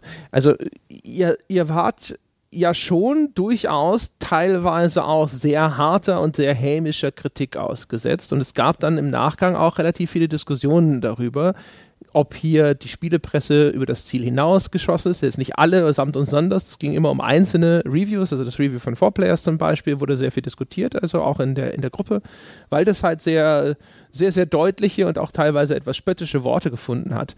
Mich würde mal in die Innenperspektive interessieren. Also wie wie nimmt es so ein junges Team auf? Was, wenn du mal einfach nacherzählen solltest, wie ihr das erlebt habt? Also, ähm, wir hatten erstmal eine Release-Party am äh, Tag des Releases. Äh, und den, dann, dann waren ja schon die ersten Reviews da. Also wir haben uns, glaube ich, erstmal gut voll gemacht. Ähm, und dann das Wochenende war hart, äh, verkatert und natürlich auch ein bisschen Kopfschmerzen, jetzt nicht nur vom, vom Trinken, sondern halt auch mit den schlechten Reviews. Es gab dann aber auch äh, gute Reviews. Ähm, und wir haben halt, ähm, also ja, hat es irgendwo geschmerzt? Ja, war es uns klar, dass es äh, auch Leute das Spiel zerreißen werden? Ja, wir wissen auch, wie gewisse Sachen funktionieren. Also wir sind jetzt nicht so sagen, wollen uns also wegreden, sondern wir haben uns da hingesetzt und ich glaube fast alle Reviews gelesen, von gut bis schlecht und, und Sachen daraus notiert und geguckt, was können wir besser machen. Und wir gehen weiter. Also wir, wir können jetzt den Kopf in den Sand stecken und uns eingraben und sagen, äh, tschüss aber so sind wir nicht. Und ähm, natürlich gibt es gewisse Sorgen im Team. Wir müssen jetzt auch ein bisschen neu strukturieren. Ähm, ähm, wie, also was wir auch lernen in Zukunft, wenn man jetzt, jetzt das nächste richtig angehen will ne, und einen Prototyp machen will, dann, dann brauchen wir halt auch, äh, ja, müssen wir halt nachdenken, ob, ob, ob mit der Teamkonstellation, wie das so weitergeht. Aber ähm, ja, wir haben, also ja, natürlich war es irgendwo eine Enttäuschung, aber wir haben die, glaube ich, auch ganz gut weggesteckt. Jetzt haben wir gesagt, ey, lass uns auch mal den, den zeigen. Ja, also ich rede jetzt dann eher von den die Leute, die uns eine 4 von 10 gegeben haben, ja, die, die dann auch eine, eine, eine, eine kritische, konstruktive Review geschrieben haben. Ja, es gibt viele Reviews, die finde ich echt unprofessionell geschrieben. Ich habe nichts gegen negative Review, haben wir auch gar nicht. Das sagen wir auch. Wir fragen uns sehr offen auf Twitter nach Feedback, dass wir uns verbessern können. Aber ich finde bestimmte Sachen ähm, sehr, sehr unprofessionell geschrieben und ich weiß nicht, ob das zum Journalismus gehört, solche Wörter zu benutzen. Ja, und natürlich haben wir uns die trotzdem auch durchgelesen und halt die Sachen, die konstruktiv da drin sind, rausgenommen und geguckt, ob wir damit was verbessern können im Passkey und im Patch. Und heute kommt, glaube ich, der erste Patch ähm, auf zwei Plattformen raus und am Ende der Woche auf der nächsten Plattform ähm, und arbeiten wir schon weiter an einem, an, einem, an einem größeren Patch, der halt nochmal ein paar Sachen umwerfen wird. Also wir haben daraus eigentlich größtenteils gelernt und gehen jetzt weiter. Also ja. Ich meine, so als Firmenchef ist man ja auch immer so ein bisschen dafür zuständig, dass dann die Moral im Team erhalten bleibt. War das für dich irgendwas, äh, wo du gesagt hast, jetzt muss ich gucken, ich muss schauen, wie es meinen Leuten geht. Die haben das alles gelesen. Die hatten vielleicht nicht die überambitionierten Erwartungen, äh, wie ihr Spiel besprochen wird, aber es wird bestimmt sicherlich so, ein, so den einen oder anderen gegeben haben, doch der gedacht hat, Mensch, ich hatte gehofft, es geht doch noch besser aus als ein 40er Schnitt auf Metacritic oder der ein einzelnes Review gelesen hat und sich gedacht hat, ach shit, wie, wieso ist das so, so schief gegangen? Und ich dachte, wir hätten was Besseres gemacht. Ja, also ähm, wir haben mit dem Team darüber gesprochen, ähm, beziehungsweise auch vereinzelt mit den Leuten darüber gesprochen. Ähm, ähm, aber also, ich glaube, wir hatten alle ein bisschen mehr so die gleichen Erwartungen. Ne? Schon, dass das jetzt äh, ähm, eine Eintagsfliege wird mit einem riesen Erfolg. Ich glaube, ich jetzt nicht richtig jeder von aus, also ist glaube ich gar keiner davon ausgegangen. Natürlich, also ich muss jetzt nicht sagen, dass ich die Leute aufgebaut habe. Natürlich haben wir uns auch an, an positiven Sachen und an Leuten, also auch bei Influencern kommt das Spiel irgendwie immer noch ganz gut an. Und wir gucken uns auch viele Streams an, gehen auch selber in viele Streams und sagen, hey, wir sind da und äh, habt ihr Fragen? Und da sehen wir halt schon eher so die positiven Sachen. Ich glaube, wir ziehen uns eher an den positiven Sachen hoch und lernen aus den negativen Sachen, aus den konstruktiven Sachen und probieren da halt ähm, Sachen daraus zu lernen. Und so geht's weiter. Und so ist ich auch äh, die Einstellung im Team da. Also ich kann jetzt nicht sagen, dass da einer ähm, äh, mit krass negativen Gefühlen äh, die ganze Zeit zur Arbeit kommt. Also äh, sehe ich nicht und weiß ich auch, dass es im Team nicht da ist. Ist ja gut. Also das heißt also, du sagst so, nee, äh, Moral ist gesund sozusagen. Und ich meine, ich, ich kenne das ja auch von verschiedenen anderen Entwicklungsstudios. Ich glaube, die Vorstellung ist äh, häufig verkehrt, dass Entwickler nicht wissen, was sie da haben und was sie da gemacht haben, sondern in den allermeisten Fällen kennen die das Spiel ja erstens sowieso natürlich viel, viel besser, als das äh, jeder, jeder, der das dann als Rezensent sich anschaut. Und zum anderen gibt es meistens eine durchaus relativ realistische Vorstellung dessen, ähm, wo das Spiel einzuordnen ist und wie gut das Ding hinterher wirklich ist. Also es gibt relativ wenige Fälle, von denen ich weiß, wo Leute komplett überschätzt haben, wie gut ihr Titel ist und dann total entsetzt waren, wie es besprochen wurde. Das heißt also, ihr würdest auch sagen, ihr wart einigermaßen sozusagen darauf vorbereitet. Ja, ja, auf jeden Fall. Also natürlich eine 2 von 10 und dann, äh, ich will jetzt gar nicht auf irgendwelche äh, ähm, Outlets oder beziehungsweise Zeitschriften oder, oder, oder Webseiten eingehen, aber gewisse zwei von zehn haben uns natürlich irgendwo auch schon verletzt, wo wir sagen, ey, das ist, warum, wie schreibst du so? Warum kannst du nicht anders schreiben? Weißt du, wie scheiße findest du okay? Wir, also, ich weiß auch nicht, wer erwartet, dass wenn man jetzt ein Buch schreibt oder einen Film macht, dass äh, die ganze Erde sagt, es ist geil. Sondern die Leute, die überhaupt schon davon wissen, da gibt's immer Leute, die finden es gut und finden es schlecht. Also wer das nicht selber weiß, der ist, dann auch zu wenig selbst oder der, der überschätzt sich halt dann auch zu viel. Und ähm, ja, wir haben es halt, wie ich auch schon gerade eben meinte, wir haben eher so auf eine 6 und eine 7 abgezählt. Ähm, wir haben halt auch ein paar Fehler bei den Reviews gemacht. Ne? Also, ähm, dass dieser Xbox-Patch nicht da war, wo er da sein sollte, durch einen ganz dummen anderen Fehler, den wir hatten. Das war natürlich sehr enttäuschend. Viele Reviews haben wir halt anscheinend auch nicht, oder ich weiß nicht, wir haben es gemacht, aber wir haben dann auch noch ein Video mitgeschickt, weil die Endcutscene nicht richtig gelaufen war. Äh, die haben sich das noch nicht angeguckt. Oder die haben auch die, die, die Known-Issue-Liste nicht angeguckt, wo wir wussten, okay, das sind hier äh, ein paar Fehler drin. Und äh, die wir dann jetzt natürlich schon gepatcht haben, letzt, äh, vor zwei, anderthalb Wochen, glaube ich. Und das war ein Fehler, dass wir zum Beispiel ähm, ja noch ähm, so ähm, blauäugig waren und ähm, gehofft haben, dass der Patch auch dann da ist am, ähm, am Release Day, wo wir ihn brauchen und den nicht irgendwie eine, schon eine Woche vorher abgesichert haben. Also das natürlich ein Fehler, den wir gemacht haben. Ja. Mhm. Aber immerhin habt ihr schon relativ viele Reviews bekommen, auch auf größeren deutschen Webseiten. Das, glaube ich, ist dem Umstand geschuldet, dass ihr relativ konkurrenzlos erschienen seid. In den zwei Wochen, wo das Spiel rausgekommen ist, sind äh, erfreulich wenige für eure äh, Verhältnisse Konkurrenten erschienen. Das war ein gutes Händchen. Dabei hattet ihr ursprünglich vor, Ende 2017 zu erscheinen. Genau, Ende 2017 und dann haben wir aber ähm, äh, gesehen, dass ähm, also Ende 2017 war dann halt mit dem den Retail-Deal hatten wir nicht von Anfang an, sondern haben wir eigentlich ziemlich erst äh, Ende letzten, Jahr, letzten Jahres war der eigentlich äh, geklärt. Und dann haben wir halt auch erstmal geguckt, beziehungsweise haben wir dann auch rausgefunden, was das heißt, äh, Retail zu machen äh, wie das dann auch in der Entwicklungsschiene funktioniert und mussten wir halt dann verschieben. Und dann war halt auch zusammen mit den ganzen Distributoren abgestimmt, dass wir äh, das Weihnachtsgeschäft nicht mitnehmen wollen, sondern halt eher ähm, äh, in einem neuen Geschäftsjahr starten wollen und haben uns dann auf Anfang 2018 äh, verständigt. Ohne, ohne dir unnötig äh, äh wehtun zu wollen. Nur ich will das zur Verdeutlichung von für die Zuhörer nochmal was äh, zitieren einfach äh, aus diesem Four-Players-Test, damit man sich eine Vorstellung macht, weil wir darüber sprechen, sehr abstrakt, dass das Spiel teilweise recht hart angefasst wurde. Und da lautet dann der abschließende, das abschließende Fazit endet mit Past Cure ist billig produzierter Softwaremüll, bei dem ich mir als Spieletester am Ende gewünscht habe, unter einer ähnlichen Amnesie zu leiden wie der blasse Hauptdarsteller, um diesen elendigen Schund möglichst schnell wieder zu vergessen. Da würde ich mal eine Frage an den Sebastian richten, weil ich selber ein bisschen zwiegespalten bin. Sebastian, wir sind Spieletester. Mhm. Ist das zu hart oder muss das erlaubt sein? Ich habe die ganze Zeit darüber nachgedacht, weil ich habe jetzt äh, das Team und Simon auch äh, näher kennengelernt und muss jetzt meinen Respekt zollen vor eben dieser Leistung. Als völlig unerfahrenes Team und auch ohne die Krücke Early Access oder Kickstarter das Ding fertig zu bekommen.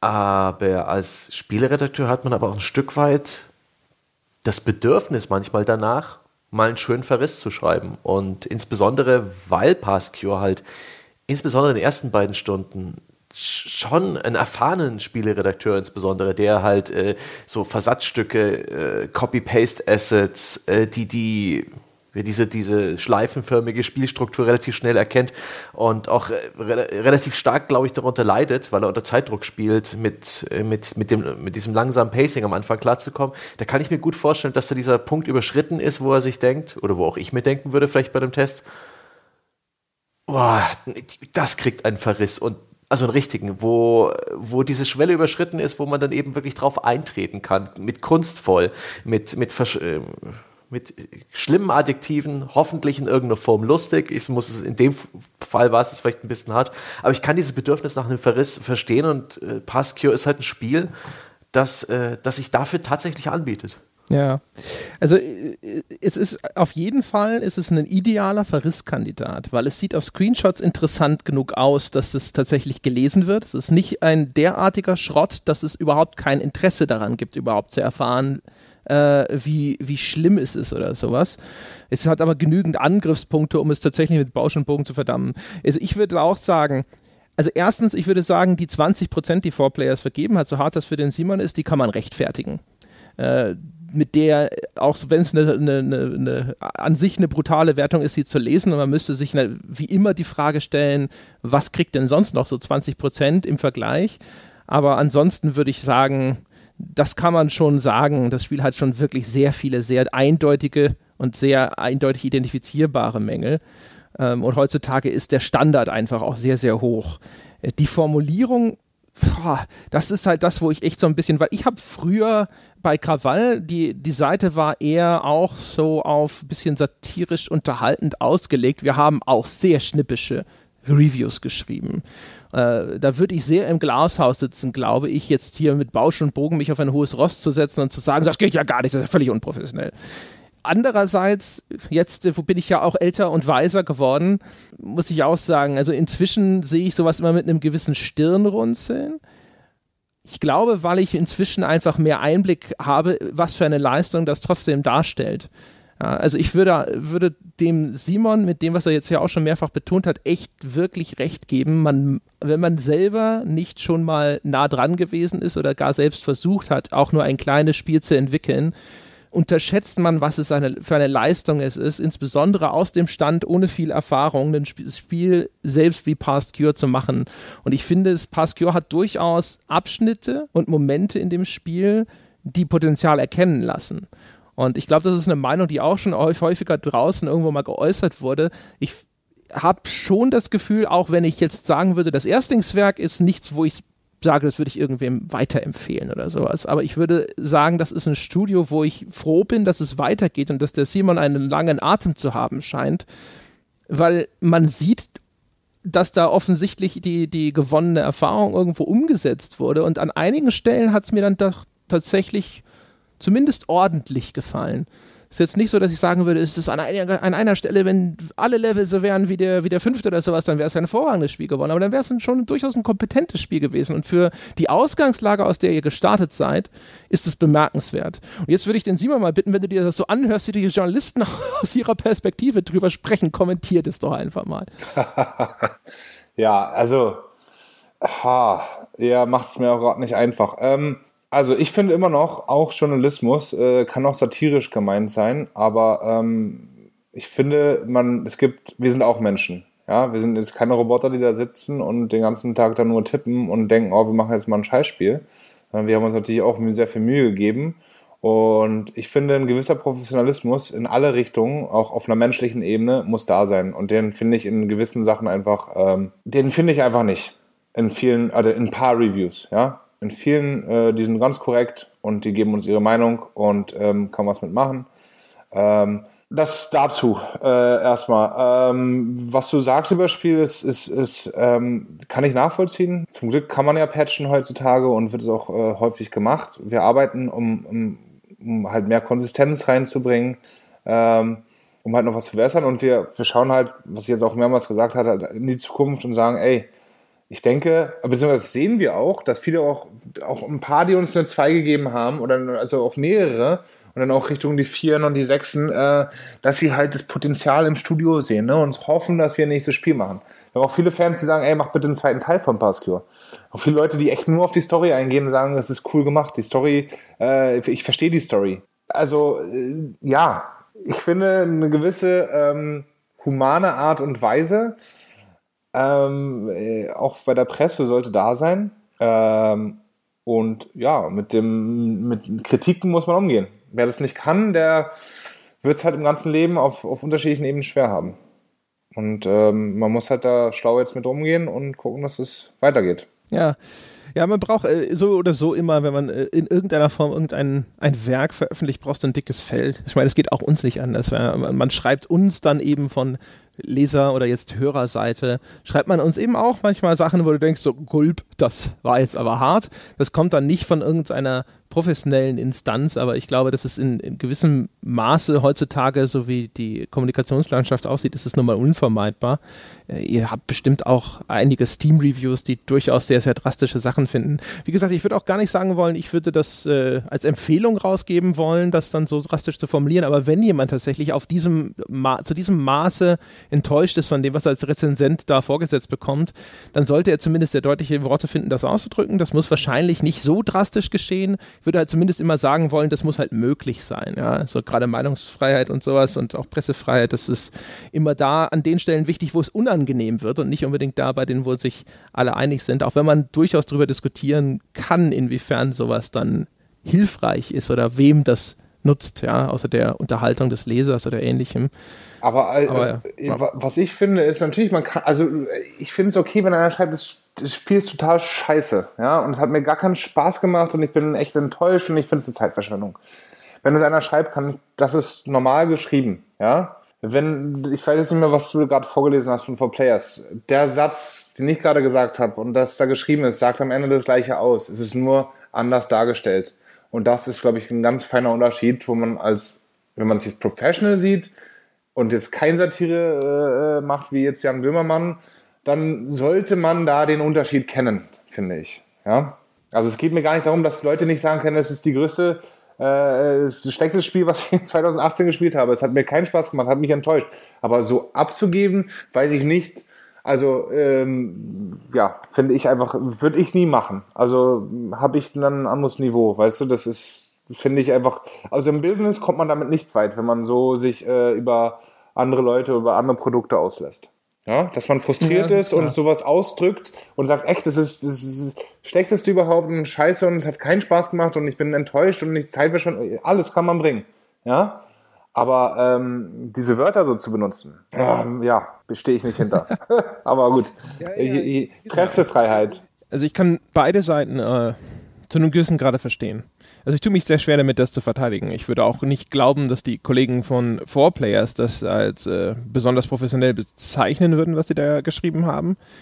Glaube nur, dass es den Raum dafür auch geben sollte wenn ich das aus dem Bauch aus beurteilen soll. Also ich glaube, das ähm, ist natürlich polemisch, es ist boulevardesk, aber ich würde glauben wollen, dass es den Raum geben muss für auch sehr drastische Meinungen. Das sage ich jetzt einfach mal so. Vielleicht müssen Sie länger drüber nachdenken. Und man muss natürlich auch immer bedenken, äh, beziehungsweise illustriert sehr schön, dass der Spielejournalismus an sich natürlich auch immer in so einem Schwebezustand zwischen Unterhaltung und Information existiert. Ob das jetzt richtig oder falsch ist, aber ich glaube, man lügt sich in die Tasche, wenn das, äh, wenn man nicht konstatiert, dass das zumindest aktuell größtenteils der Fall ist. Und das äh, zu einem gewissen Grad muss Journalismus, glaube ich, auch einfach immer dieses, diesen Unterhaltungsanspruch erfüllen. Jetzt nicht in diesem Sinne, wie es jetzt in dieser konkreten Ausprägung geschieht, sondern was ich damit meine, ist im Grunde genommen nur, wenn ich ganz, ganz trocken einfach nur Fakten und Informationen transportiere, dann glaube ich, gibt es dafür kein oder nur ein unfassbar kleines Publikum. Das gilt jetzt zu einem gewissen Grad sogar auch für unser Angebot. Also selbst wir, die wir immer wieder gewisse weiß ich nicht, eine gewisse Distanz, eine gewisse Nüchternheit, vielleicht auch eine gewisse Präzision predigen. Selbst wir haben ja sehr viele Dinge, die sind in Richtung Unterhaltung, also die Anekdoten zum Beispiel, oder selbst die Dinge, wo wir vergleichsweise nüchterne Themen verhandeln, dann tun wir das meistens auf eine Art und Weise, wo ich glaube, dass sie unterhaltsam ist. ob das dann auch stimmt oder nicht. Und ich glaube, dass das halt natürlich dann besonders schwierig wird, wenn das aufeinander trifft, wenn es da einen Schnittpunkt gibt zwischen einer Meinung oder eben jetzt in diesem Fall einem Review, das für die Menschen, die das entsprechende Produkt gemacht haben, sicherlich schmerzhaft ist und das dann in dieser Art und Weise geschieht. Also wenn quasi hier ähm, herbe Kritik und Unterhaltung auf diese Art und Weise zusammenfließen. Da entsteht durch eine gewisse Bedenkenlosigkeit so ein Zusammenbruch der Kommunikation, wo der Entwickler dann tatsächlich auch nicht mehr verstehen kann, äh, warum wird denn da jetzt noch nachgetreten, wenn man sozusagen ohnehin schon am Boden ist. Ja, das, also ich finde, wenn man das unterhaltungstechnisch lustig darstellt oder, oder halt auch Anekdoten reinbringt etc., dann ist es ja auch gut. Äh, also ich will auch gar nicht sagen, dass, wie du meinst, trocken muss es sein. Aber ich finde einfach, man hat irgendwo ein Respektniveau zwischen Menschen, ja. Und ähm, ich will mich jetzt gar nicht für, für Players beziehen, sondern ich habe auch andere Sachen gelesen. Und ich will auch gar nicht für Players so eine Message geben, total nicht. Das ist, ist so und es hat stattgefunden. Darüber gibt es jetzt gar nichts mehr zu sprechen, sondern nur, dass wir daraus lernen können. Ähm, aber ich finde, es gibt irgendwo ein Respektniveau und zwischen Menschen, inhuman, also zwischen, äh, zwischen Menschen. Und es gibt eine gewisse Gürtellinie und ich finde die in ein, ein, paar Artikeln einfach überschritten. Und das meine ich. Man kann alles sagen, man kann auch mal was ins Lächerliche ziehen oder so, aber auf Leute so zu bashen, wenn das jeder machen würde oder viele Leute machen würden, in anderen Themen würde es Skandale geben. Würde es Skandale geben. Also ganz, ganz klar. Ich meine jetzt auf Media bezogen vielleicht nicht, aber wenn man das auf Politikebene macht oder äh, weiß nicht was, ohne dass man sagt, man ist jetzt ein rein satirisches Blatt oder ähm, eine, eine Review-Seite, die satirisch, alles satirisch macht und dann einen roten Faden durch, durchzieht. Ja, aber ich finde immer noch, es gibt eine Gürtellinie und ich finde die ein paar Sachen echt untersch also mhm. Ja, das können wir einfach mal so stehen lassen an der Stelle. Ähm, mich würde noch ein, zwei Sachen interessieren, auch wenn es jetzt ein bisschen äh, auch bei uns sozusagen wild durch die Gegend springt. Eine Frage habe ich noch, die sich sehr konkret auf das Spiel bezieht und das sind die, die Sprecher. Äh, ich habe das jetzt auf Englisch gespielt. Ich hatte den Eindruck, ist das ein ein Deutscher, der da Englisch spricht? Ja, also das Spiel Weil er spricht mit Akzent. Ja, das Spiel spielt in Europa. Also das Spiel findet statt in Europa und ähm, wir haben äh, gewählt, äh, europäische Sprecher zu nehmen, äh, weil wir halt auch diesen europäischen Flair rüberbringen wollten. Ähm, eine Sache, also ähm, vielleicht auch ein Fehler im Nachhinein, ähm, dass man kein US American English nimmt, ja, da das anscheinend so äh, der Standard ist in der Games-Industrie und es für weniger Probleme sorgt, als wenn man jetzt europäisch äh, Das meine ich nicht. Ich meine, das klingt, als wäre das nicht ein Engländer, der wäre ja auch ein Europäer, sondern es klingt wie ein Deutscher, ja. also kein Muttersprachler, der da Englisch spricht. Ja, der, äh, wenn man ein Spiel gut gespielt hat, dann weiß man auch, dass Ian ein Deutscher ist und das Spiel in Deutschland stattfindet. Ja, okay. Also das ist also das ist Absicht, dass er so klingt wie jemand, der so diesen diesen ganzen Fluss dieser Sprache nicht so richtig äh, beherrscht. Ja, also Spiel spielt in Deutschland, beziehungsweise es ist ein europäisches Setting und Ian ist eigentlich ein Deutscher. Ist nicht auch einer der Voice-Over-Talents, die in den, ähm, in den Credits genannt werden, äh, anderswo noch als Entwickler genannt? Habt ihr da so ein bisschen äh, Stühlerücken gespielt? Nee, äh, Okay, dann habe ich mich da vielleicht getäuscht. Sorry. Äh, in der Musik, also äh, glaube ich, also die weibliche Stimme er hat auch das Lied geschrieben, was du am Ende des Spiels hörst. Den Sound. Also ah ja, das war das, ja. Das war das. Nee, ansonsten haben wir nicht ähm, mit professionellen Leuten gearbeitet, sozusagen. Ähm, es gibt auch viele Leute, die es halt nicht verstehen, warum er so monoton spricht. Aber es ist halt auch eine Entscheidung gewesen, die wir genommen haben, äh, weil wir halt ähm, Ian kein Hero ist, sondern ein gebrochener Anti-Hero ist. Und der halt viel mit sich selbst spricht, in seinem Kopf. Und wir haben lange probiert, mal darzustellen, wie man ist, wenn man nachdenkt und in seinem Kopf mit, mitspricht. Und wir sind zur äh, Schlussfolgerung gekommen, dass man monoton spricht mit sich selber und nicht äh, mit sehr viel Gefühl. Sondern äh, könnt ihr mal selber testen, wie es ist, wenn ihr nachdenkt. Aber wenn du nachdenkst, ist das, wenn du mit deiner Stimme in deinem Kopf sprichst, ist das immer der gleiche, auch wenn man sich aufregt, dann sprichst du normal. Auch wenn es in Stresssituationen ist, dann sprichst du normal. Dann regst du dich nicht auf, wie zwei Leute sich unterhalten. Und das haben wir probiert rüberzubringen. Und das ist, was vielleicht undeutlich ist oder was wir zu wenig erklärt haben oder was Leute halt einfach dann nicht verstehen. Ich glaube, weißt du, was das Problem ist, ist, glaube ich, der Kontext, in dem das Ganze existiert.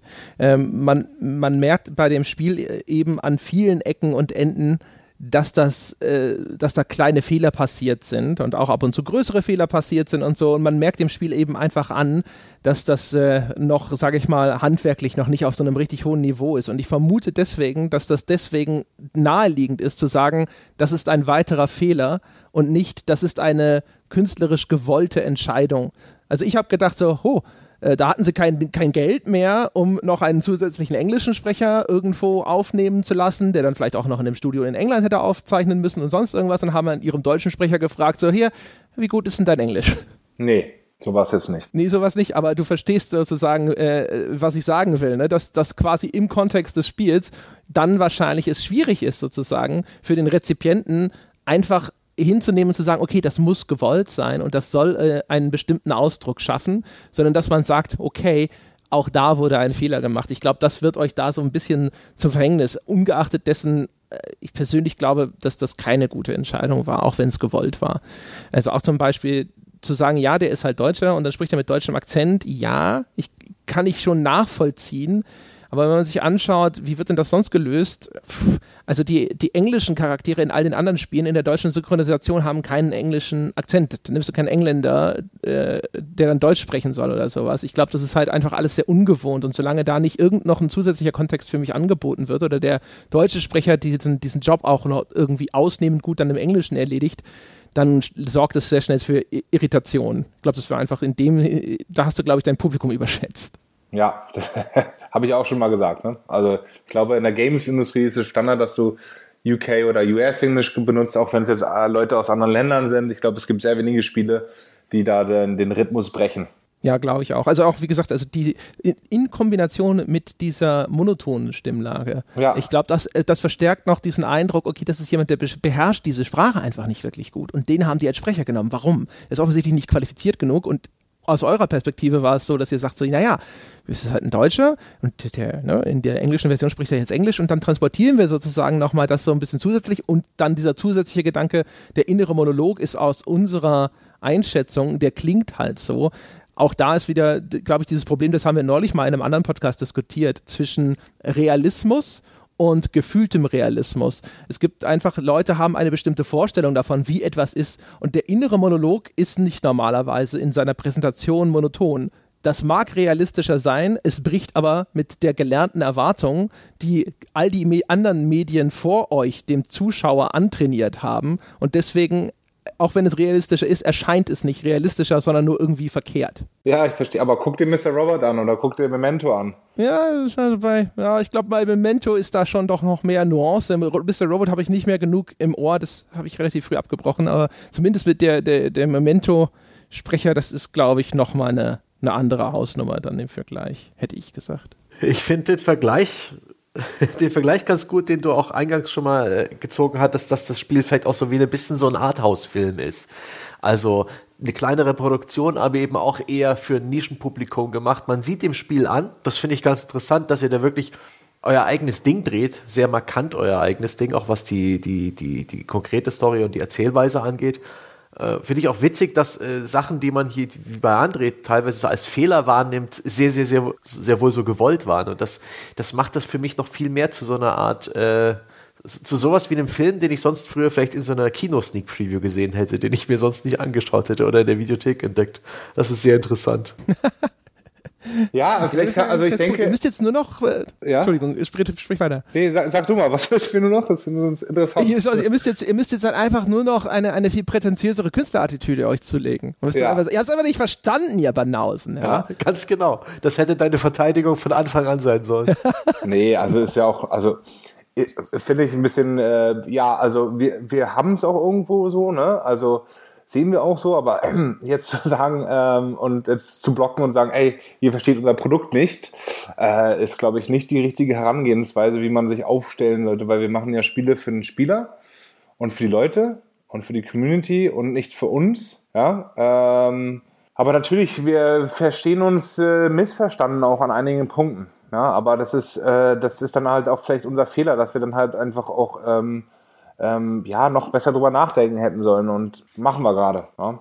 Ey, ich kann es so verstehen. Es passiert mir in einer Tour. Ja, da schreiben Menschen danach in, im Forum, ich hätte dieses und jenes gesagt. Und dann sitze ich da und denke, das habe ich noch gar nicht gesagt. Und wenn ich es gesagt habe, habe ich es nicht gemeint.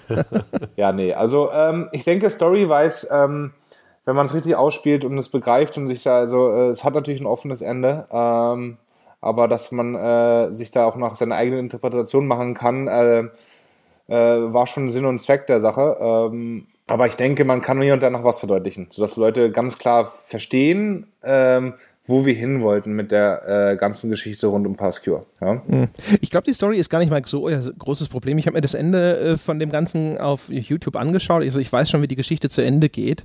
Und äh, man findet ja durchaus sehr viele Fingerzeige dann hinterher auch in diesem Abschnitt, wo man in diesem quasi Gefängnis ist und so weiter und so fort also da habe ich das Gefühl gehabt, die, die Puzzlestücke, die mir angeboten werden, reichen aus, dass ich mir durchaus was zusammenreimen kann und das, was offen gelassen ist, ist auch erkennbar absichtlich offen gelassen. Ich glaube eher, dass das vielleicht so ein, so ein Fall ist, wo ich habe das Gefühl, dass da eher sehr viele Sachen in der, in der Inszenierung, was halt also die Struktur der Erzählung angeht. Ich glaube, dass dem teilweise ein bisschen schwer zu folgen ist. Ich glaube, dass euer Pacing da noch nicht tight genug ist und ähnliches. Ich glaube, das sind eher Sachen, äh, die, die das Ganze hinterher schwierig machen. Und ich würde gar nicht an eurer Stelle, würde ich nicht so viel Wert auf diesen Beitrag legen, so, oh, das müsst ihr mir unbedingt besser erklären. Ich glaube, das, was schon da ist, müsste effektiver vermittelt werden. Ich glaube, das ist die eigentliche Lösung, die aber natürlich sehr viel schwieriger umzusetzen ist. Ja, nee, also wir denken schon, dass man halt ähm, durch kleine, subtile Sachen nochmal äh, Sachen verstärken kann und die halt mehr äh, nicht, äh, also mehr verteilt zum Beispiel im Spiel sein können. Ja? Mhm. Das ist halt einfach auch, äh, und natürlich, wir wissen auch, dass es, das Parking Lot Level halt ein großes, zurzeit jetzt einfach nochmal was bricht, ne? Und halt auch storymäßig was bricht, ne? Weil ähm, da müssen wir, müssen wir dran arbeiten und wir haben dann eine ganz coole Lösung. Okay. Da bin ich aber gespannt. Aber das heißt, du hast das vorhin schon mal erwähnt. Also was genau kommt dann da nochmal jetzt ein neuer Level dazu? Überarbeitet ihr schon vorhandenen Content? Das klingt ja so, als ob ihr schon jetzt nochmal so ein bisschen Hand anlegen wollt an dem Ding. Ja, machen wir gerade. Also wir legen Hand an, weil wir ähm, ähm, das Pacing ähm, ein bisschen abändern wollen. Also es gibt keine neuen Level. Ähm, es wird halt Pacing geben, es wird ein Element geben, äh, den wir eigentlich reinbringen wollten ins Spiel, den wir halt dann uns nicht getraut haben, den werden wir jetzt reinbringen weil wir denken, dass das dann noch viel cooler ist ähm, und ähm, halt auch viel mehr Fokus, wo wir eigentlich hin wollten. Ne? Auf diese unterschiedlichen Welten, ähm, auf die mehr auf die Geschichte abgestimmt ist. Ähm, ich denke, da gehen wir hin, anstelle jetzt zu sagen, wir bauen jetzt nochmal zehn neue Gegnertypen, weil die Gegner ähm, sich, sich ähneln. Ja, dann gehen wir lieber auf eine mechanische Entscheidung, die den Spielspaß nochmal anheben wird. Ähm, und denke, da sollten, also daran arbeiten wir gerade. Was ist denn dieses Ding, was ihr euch vorher nicht getraut habt, was ihr jetzt einbauen wollt? Jetzt gibt doch mal hier einen Ausblick, ja, dass die Leute sagen so, boah, also wenn sie das jetzt einbauen, also das ändert geht, alles. Es geht über die Vermischung der Welten, dass die zu wenig stattfindet. Dass in der mhm. realen mhm. Welt zu, viel, zu wenig mit diesen Halluzinationen gemacht wurde. Okay, ja, verstehe. Ihr habt ja auch ihr habt ja auch so, ein, so eine, was ihr eigentlich, glaube ich, als Sanity Meter bezeichnet, was effektiv im Spiel eher aber so eine Ressourcenanzeige für den Einsatz der Spezialfähigkeiten ist, wo aber diese Verknüpfung mit dem mentalen Zustand von Ian, das wird zwar, wenn das Ding leer ist oder sowas, dann gibt es diesen Verzerreffekt, dass man halt schon merkt, dass es mentale Probleme bereitet, auch dieser Übergebrauch von diesen Spezialfähigkeiten. Aber als Spieler äh, wird das durch das Gameplay halt von bislang total hart gebrochen, ne? weil ich in einer Tour benutze ich das immer und immer wieder, auch bis zum Anschlag, ohne dass dort irgendwie mich noch eine zusätzliche Konsequenz groß erwarten würde. Ja, und da, vor der hatten wir genau Angst. Ja. Da haben wir einen Fehler gemacht und den probieren wir, also einen Fehler gemacht, da haben wir einfach äh, den, die Spieler unterschätzt, würde ich sagen. Und ähm, also im positiven Sinne. Und ähm, wir dachten, okay, es hat zu negativen Einfluss aufs Gameplay, aber da es sowieso bricht, hätten wir das einfach durchziehen sollen. Ja, und wäre viel cooler gewesen. Das ist dann, geht es so Richtung hier Eternal Darkness mit seinen äh, Sanity-Effekten? Ähm, ich muss jetzt ehrlich sagen, dass ich Eternal Darkness ähm, kann ich jetzt nicht sagen. Ich bin kein Spieler. Okay, das macht nichts. Eternal Darkness ist quasi bekannt, äh, insbesondere, ja, manche würden sagen ausschließlich für diesen Insanity Meter. Und äh, da war es so, wenn deine Figur eben zu viel Angst bekommt und dann droht, wahnsinnig zu werden, dann hat das Spiel einfach sehr, sehr viele sehr kreative Effekte ausgelöst, teilweise auch humorige, wo es dann so getan hat, als ob gerade dein, ich glaube, es war GameCube, abgestürzt ist. Ah ja. Ja, sowas hatten wir auch mal auf dem Schirm. Ähm, nee, aber ich, also es wird schon mehr, ähm, wo sich dann halt in dem Moment die Welten echt vermischen, ne? wo er die Halluzination mhm. bekommt und wo wir halt ähm, mehr spielen werden mit zum Beispiel dem Effekt, den man im Designhaus am Anfang hat, äh, wo er eine Halluzination bekommt. Das hätten wir einfach durchziehen sollen und äh, aktiv ins Gameplay einbinden sollen unsere Meinung. Und so werden wir es, glaube ich, machen, wenn du verstehst, was ich jetzt meine, ohne zu viel. Ja, ja, ich verstehe schon, was du meinst. Genau, die, die, diese beiden Realitätsebenen, wenn wir es so nennen wollen, die existieren momentan äh, einfach durch die Spielstruktur sehr streng voneinander getrennt. Du spielst halt entweder in der Realwelt oder in so einer Traum-Albtraumwelt. Und das äh, hat sehr wenig, wo das Ganze ineinander übergeht und wo das Ganze so ein bisschen ineinander fließt, ja. Und ich denke mal, das ist das, was du meinst, dass ihr das ein bisschen stärker hervorheben wollt. Ja, genau. Ich denke, dass man halt, wenn man halt Anfälle kriegt, dann halt auch mehr diese Nacht, äh, diese äh, Nightmare Creatures, also diese Porzellanfiguren, äh, zum Beispiel reinbringen kann und mit einbinden kannst in, ins Gameplay. Ne? Dass du denkst, okay, ich schieße jetzt hier nur und musst aber halt aufpassen, dass du nicht überreizt, weil ansonsten mehr Gegner kommen und halt dann eher den, die Albtraumgegner kommen zum Beispiel. Äh, an, an das hätten wir von Anfang an mehr machen sollen, dass man halt diese Sache einsetzt, um mehr Horror reinzubringen, was eigentlich ja, vielleicht mehr die Baseline sein, sein hätte sollen, dass wir das ganze Spiel mehr horrormäßig aufbauen zum Beispiel. Diese, äh, das ist ganz interessant, dass du das ansprichst, übrigens, nur mal so als Fußnote. Also diese äh, Porzellankreaturen, äh, wie du sie genannt hast, eben, das sind so, die kann man äh, am ehesten ein bisschen vergleichen mit diesen, ich glaube, die werden da Erbauer genannt, diesen merkwürdigen Außerirdischen aus Prometheus zum Beispiel. Also das sind ganz rein weiße äh, eigentlich gut gebaute Meister-Propper-Figuren, nenne ich sie jetzt mal, ohne allerdings Geschlechtsteil, die dann halt quasi so, aber wie eine, wie eine Statue, wie so eine Davids-Statue dann irgendwo im Raum stehen, auch natürlich so ein bisschen bedrohliche, verfärbte Augen haben. Und da habe ich gedacht, so, das ist eigentlich was, was ich normalerweise immer sehr zu schätzen weiß. Das ist ganz clever gemacht, weil die sehen eigentlich ein bisschen aus wie äh, durchaus, sag ich mal, mit nicht irre viel großem Aufwand modifizierte Standard-Assets, aber es ist auf der anderen Seite ein relativ elegantes Design für so einen bedrohlichen, mysteriösen Gegnertypus, der trotzdem ganz gut funktioniert hat für mich. Wo ich gedacht habe, so, das ist so ein Ding, wo ich gedacht habe, so, äh, wenn man mit einem schmalen Budget klarkommen muss, ja, und man möchte aber sowas erschaffen, was vielleicht jetzt aber nicht 300.000 Jahre an Aufwand bedeutet und vielleicht, weil es fünf Beine und sechs Tentakel hat, nochmal Animation bedeutet bis in den nächsten Monat hinein, ist das eine durchaus relativ elegante Lösung. Und wenn die in dieser Wohnung von ihnen auf einmal rumstehen, regungslos, aber sich die, die Köpfe nach dir drehen, während du als Spieler herumläufst. Das ist schon alles, das sind so die Momente, wo ich gedacht habe, das ist ganz cool, äh, von denen ich vorhin gesprochen habe, wo man das Gefühl hat, so ja, da ist schon Potenzial in dem Team und die strecken ja auch jetzt quasi gerade erstmal ihre Flügelchen aus. Also sie, sie kommen ja ähm, aus, äh, sind ja Referenzen nach ähm, nach römischen oder griechischen Stat Statuen. Mhm. Ja, ähm, beziehungsweise halt auch ähm, in die Geschichte, man findet sie halt zum Beispiel im, im, in diesem Gefängnislevel. Ja, ja, der Denker. Genau, der Denker. So, der hat halt natürlich was mit der Background-Story zu tun. Ähm, und ähm, also daher, ja, natürlich jetzt aufwendige Gegner noch zu machen, so, so komplexe Gegner ist natürlich schwierig für so ein kleines Team. Und ich denke auch, sie sind ganz gut gelungen, wenn man sie versteht.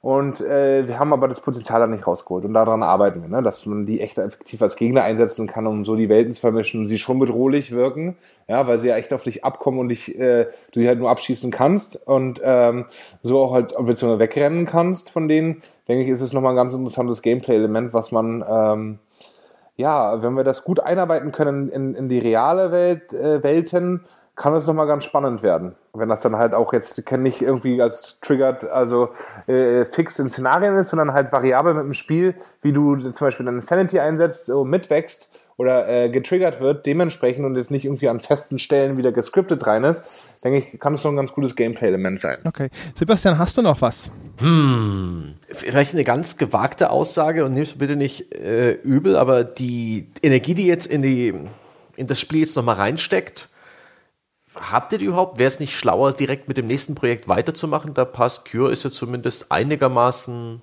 ist draußen, ist, ist, ist funktioniert, so wie es funktioniert. Ähm, oder ist das nächste noch zu weit entfernt und ihr habt eh die Zeit dafür? Äh, äh nee, also wir hatten es auch geplant, um eigentlich noch, ähm, um noch, ähm, also so auch, ich denke, Patchen ist üblich und man kann halt, ähm, ja. also nee, also wir haben schon geplant, um jetzt weiterzumachen an Pascure. Jetzt natürlich jetzt nicht zu gravieren, wir dachten natürlich schon, das Spiel ist ein bisschen besser, als sie es jetzt äh, bei gewissen Leuten angekommen ist. Ähm, also ich denke auch, äh, also ganz einfach zum Beispiel auch in der Schussmechanik wurde jetzt auch nochmal gearbeitet, dass es einfach mehr ein Autotrigger da ist, ähm, dass ein Snapping da ist, was das Spielen äh, einfach mal äh, was viele sich beklagt haben und meinten, okay, wenn das schon da wäre, wäre schon mal ein Niveau besser. Ja, wenn das, äh, wenn das einfach implementierbare Änderungen sind, dann bin ich da ganz bei euch. Ja. Das klang bloß vorhin etwas aufwendiger. Nein, Nee, nee. Okay. Also wir haben uns jetzt auch, wir werden jetzt nicht irgendwelche, also neue Levels machen, wäre jetzt aufwendig. Okay. Aber zum Beispiel das Parking Lot wird es vielleicht was sein, wo wir, ähm, wie du auch meinst, dieses, äh, was du dann auch erkennst als guter Review oder erfahrener Reviewer, was man da erkennt, dass es dann halt Schleifenlaufen ist. Das ist was, wo wir selber einfach noch nicht, damals noch nicht so tief im, im, im Level-Design waren, wo wir jetzt sagen, ey, mit ein paar coolen Ideen, beziehungsweise die wir schon haben, kann man das mehr variabel machen. Ja, und das ist ein größerer Aufwand, aber ich denke, da sollten wir und werden wir jetzt auch mal äh, Zeit investieren. Natürlich jetzt auch keine Monate, ja, aber da gibt's mit, äh, mit, mit ein paar Mittelchen, gibt's da Lösungsansätze, die, glaube ich, ganz cool werden und funktionieren werden. Ich bin gespannt. Ich glaube, dass das eine gute Maßnahme ist. Ich habe das Gefühl, wenn ein Entwickler äh, beweist, dass sie sich nach Kräften bemühen, so ein Produkt nach, zu, nach Erscheinen weiter zu betreuen und das zu bereinigen, was an Fehlern da ist, was sie bereinigen können, dass das eigentlich in aller Regel wohlwollend aufgenommen wird. Dass die Leute das Gefühl haben, na gut, ähm, das ist vielleicht nicht all das, was wir uns alle erhofft haben, aber sie bemühen sich wenigstens. Es gibt viele Beispiele und gerade viele deutsche Beispiele, äh, wo ich das Gefühl habe, das hat sich mehr als bezahlt gemacht. Piranha Bytes als das vornehmliche Beispiel, das mir immer als erstes einfällt, die eine sehr, sehr treue Fan-Community bis heute erhalten haben und meiner Meinung nach deswegen, weil sie trotz einiger schlechter bis katastrophaler Releases von, von äh, Bugs her sich immer drum gekümmert haben und auch lange Zeit noch drum gekümmert haben. Äh, das halte ich, glaube ich, eine ganz gute Maßnahme. Übrigens, Respawn-Punkte hinter Cutscenes zu legen, das ist ja vielleicht auch nicht so aufwendig. Ist auch Bitte eine was? Empfehlung. Die Respawn-Punkte nicht vor eine Cutscene, sondern dahinter. Save Points. Ja. du? Ja. ja, genau. Also wenn ich neu in das Spiel einsteige nach dem Scheitern und die eben schon mal gesehene Cutscene, ja, oder wenn ich auch nur einen, einen wenig aufregenden Gang nochmal äh, runterlaufen muss, immer wieder, das, äh, das sind so Sachen, wo man Ja. sich auch denkt, so, das, das könnte man vielleicht auch sogar noch beheben. Ja, sind wir dran. Stu, wir haben eine ganz, ganz äh, lange Liste. Wir können auch noch mal einzeln sprechen danach, ähm, äh, dass du mir deine Top 10 sagst, aber ich glaube, die stehen schon alle bei uns auf der Liste drauf, weil das sind Kleinigkeiten, die dann auch einfach aus der Unerfahrung des Teams, beziehungsweise wo wir jetzt auch genug Feedback haben, zu sagen, okay, ja, da mit kleinen Tweaks und Twists kann man halt das Spiel viel angenehmer machen. Ja, und äh, auch Ja. Community, was ihr gerade gemacht habt, und auch zum Abschluss vielleicht zu, zu kommen hier. Ähm, wir haben das sehr unterschätzt am Anfang und nach Release und gedacht, okay, ja, wir releasen das jetzt und dann schauen wir mal. Sondern wir hätten uns, also wir haben uns dann auch ziemlich nach zwei Tagen direkt auf die Community gestürzt und sind mit der gut umgegangen, wie ich, wie ich finde, und arbeiten täglich an der Community.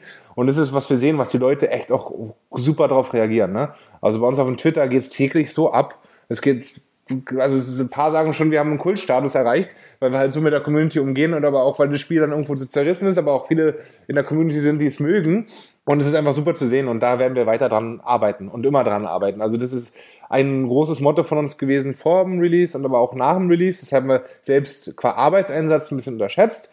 Aber äh, da arbeiten wir fast äh, 24 Stunden dran, dass wir mit der Community weiterarbeiten, weil ich denke, dass wir machen nicht Spiele für uns selber, wir machen Spiele für die Community, für den Spieler. Und das ist der größte Aspekt von einem Gaming-Studio. Da sollte der ganze Fokus drauf liegen, äh, für Spieleentwickler auf den Spieler zu fokussieren.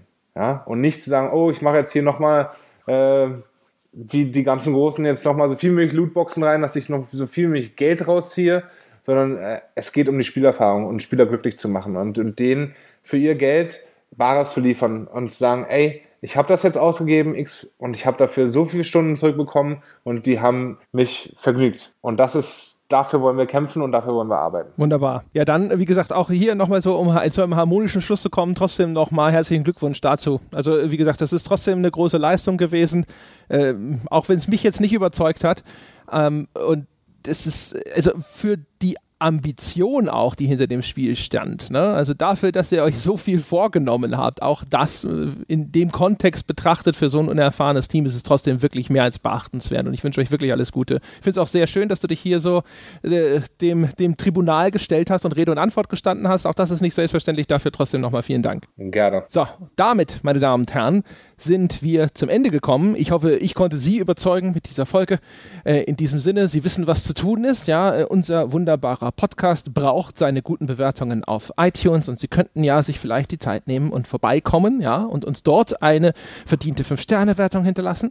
Und ansonsten, falls Sie noch nicht Unterstützer dieses hervorragenden Podcast-Projekts sind, dann könnten Sie sich heute ein Herz fassen und sich all die wahnsinnigen tollen Bonusinhalte sichern, die irgendwo hinter einer Bezahlschranke auf Patreon auf Sie warten. Schauen Sie einfach vorbei unter gamespodcast.de. Dort gibt es einen Artikel, der nennt sich das Bäcker FAQ. Dort erklären wir Ihnen das alles. Oder wenn Sie sagen, ha, ich bin so technologisch gebildet, ich brauche eure Hilfe nicht, gehen Sie direkt vorbei auf patreon.com slash auf ein Bier, werden Sie Unterstützer.